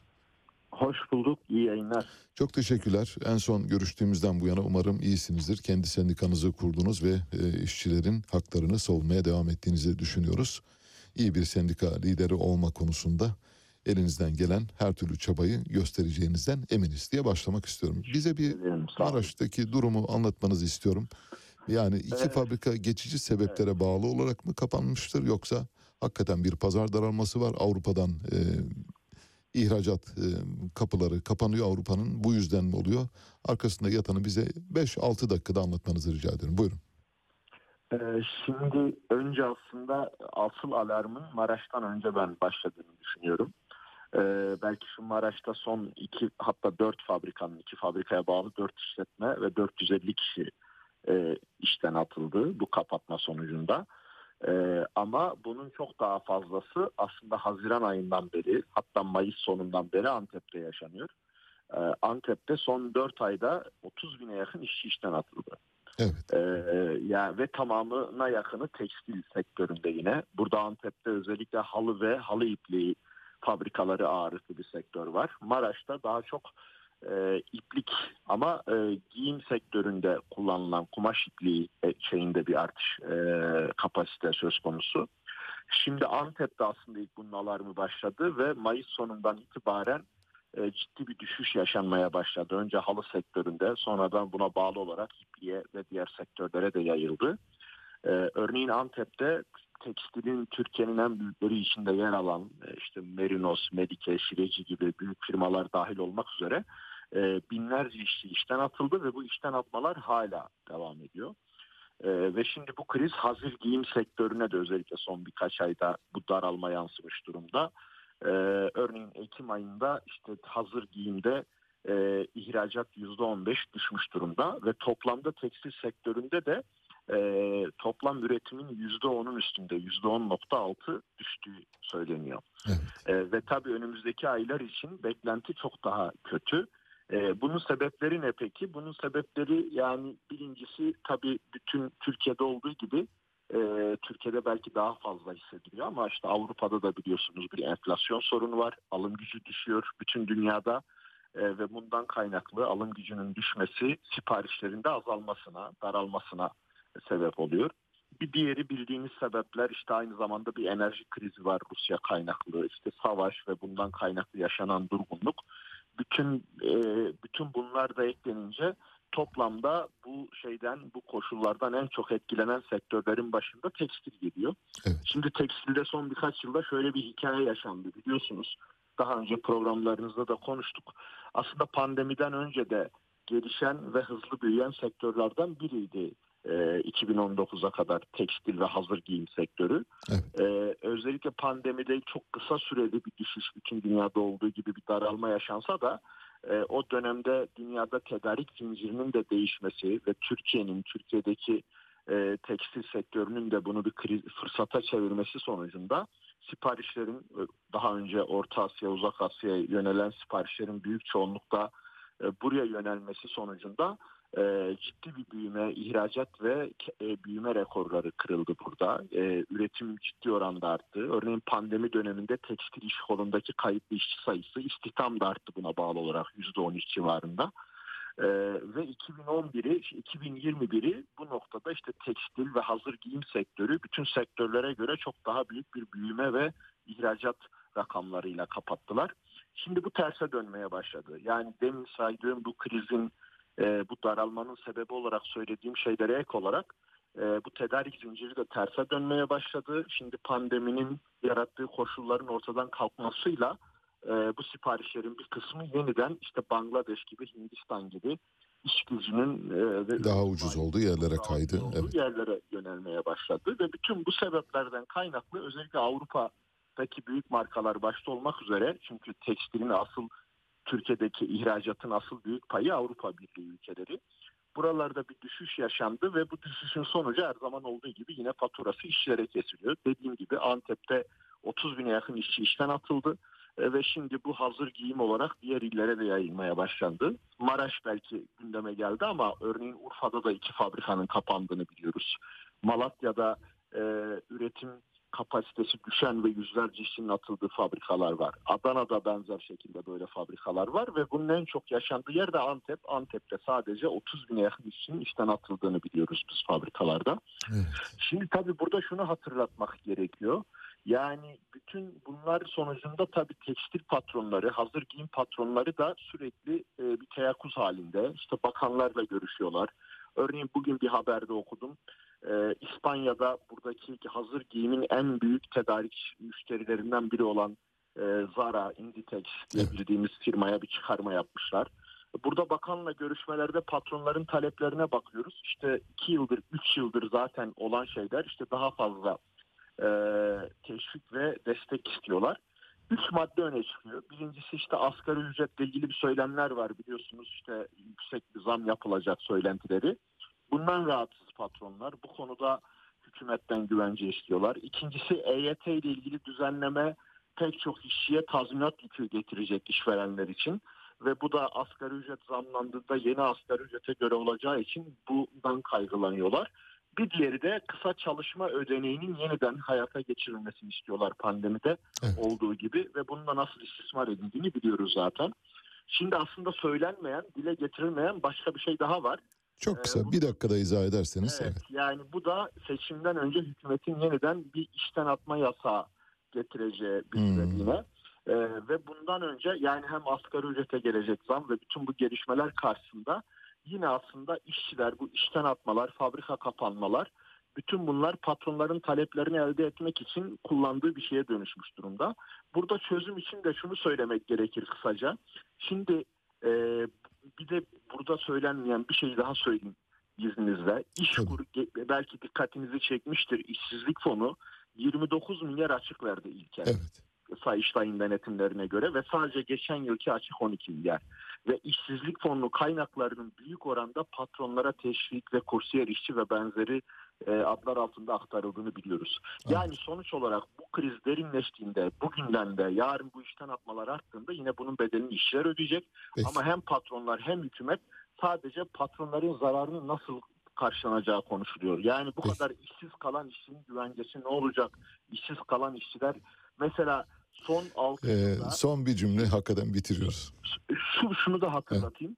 Ee, atılan işçilerin yüzde sekseni kıdem tazminatı alamıyor. Bunu da söylemiş olayım. Mesela Antep'te 30 bin işçinin yarısından çoğu ya tazminat alamıyor ya da çok daha düşüğüne mahkum ediliyor. Yani bütün bunların altında asıl ezilen işçiler ve bence asıl kafa yorulması gereken bu krizden işçilerin en az nasıl etkileneceği, faturasını işçilerin ödemeyeceği şekilde bir çözüm nasıl bulunur? Bence sendikaların ve işçilerin asıl gündem yapması gereken Teşekkür ederim. Peki. Evet e, çok hızlı bir kapanış yapacağız. Çünkü yeni yayın dönemindeki format gereği eğer e, saat başına sarkarsak otomatik olarak kesiyor.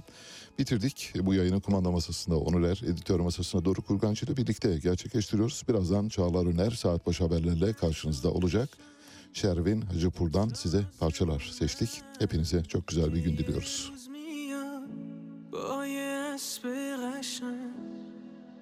میبرتت از این شهر سر.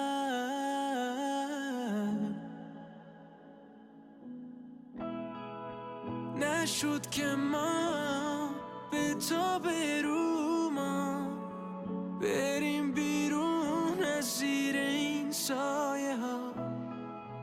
نشد بره از رو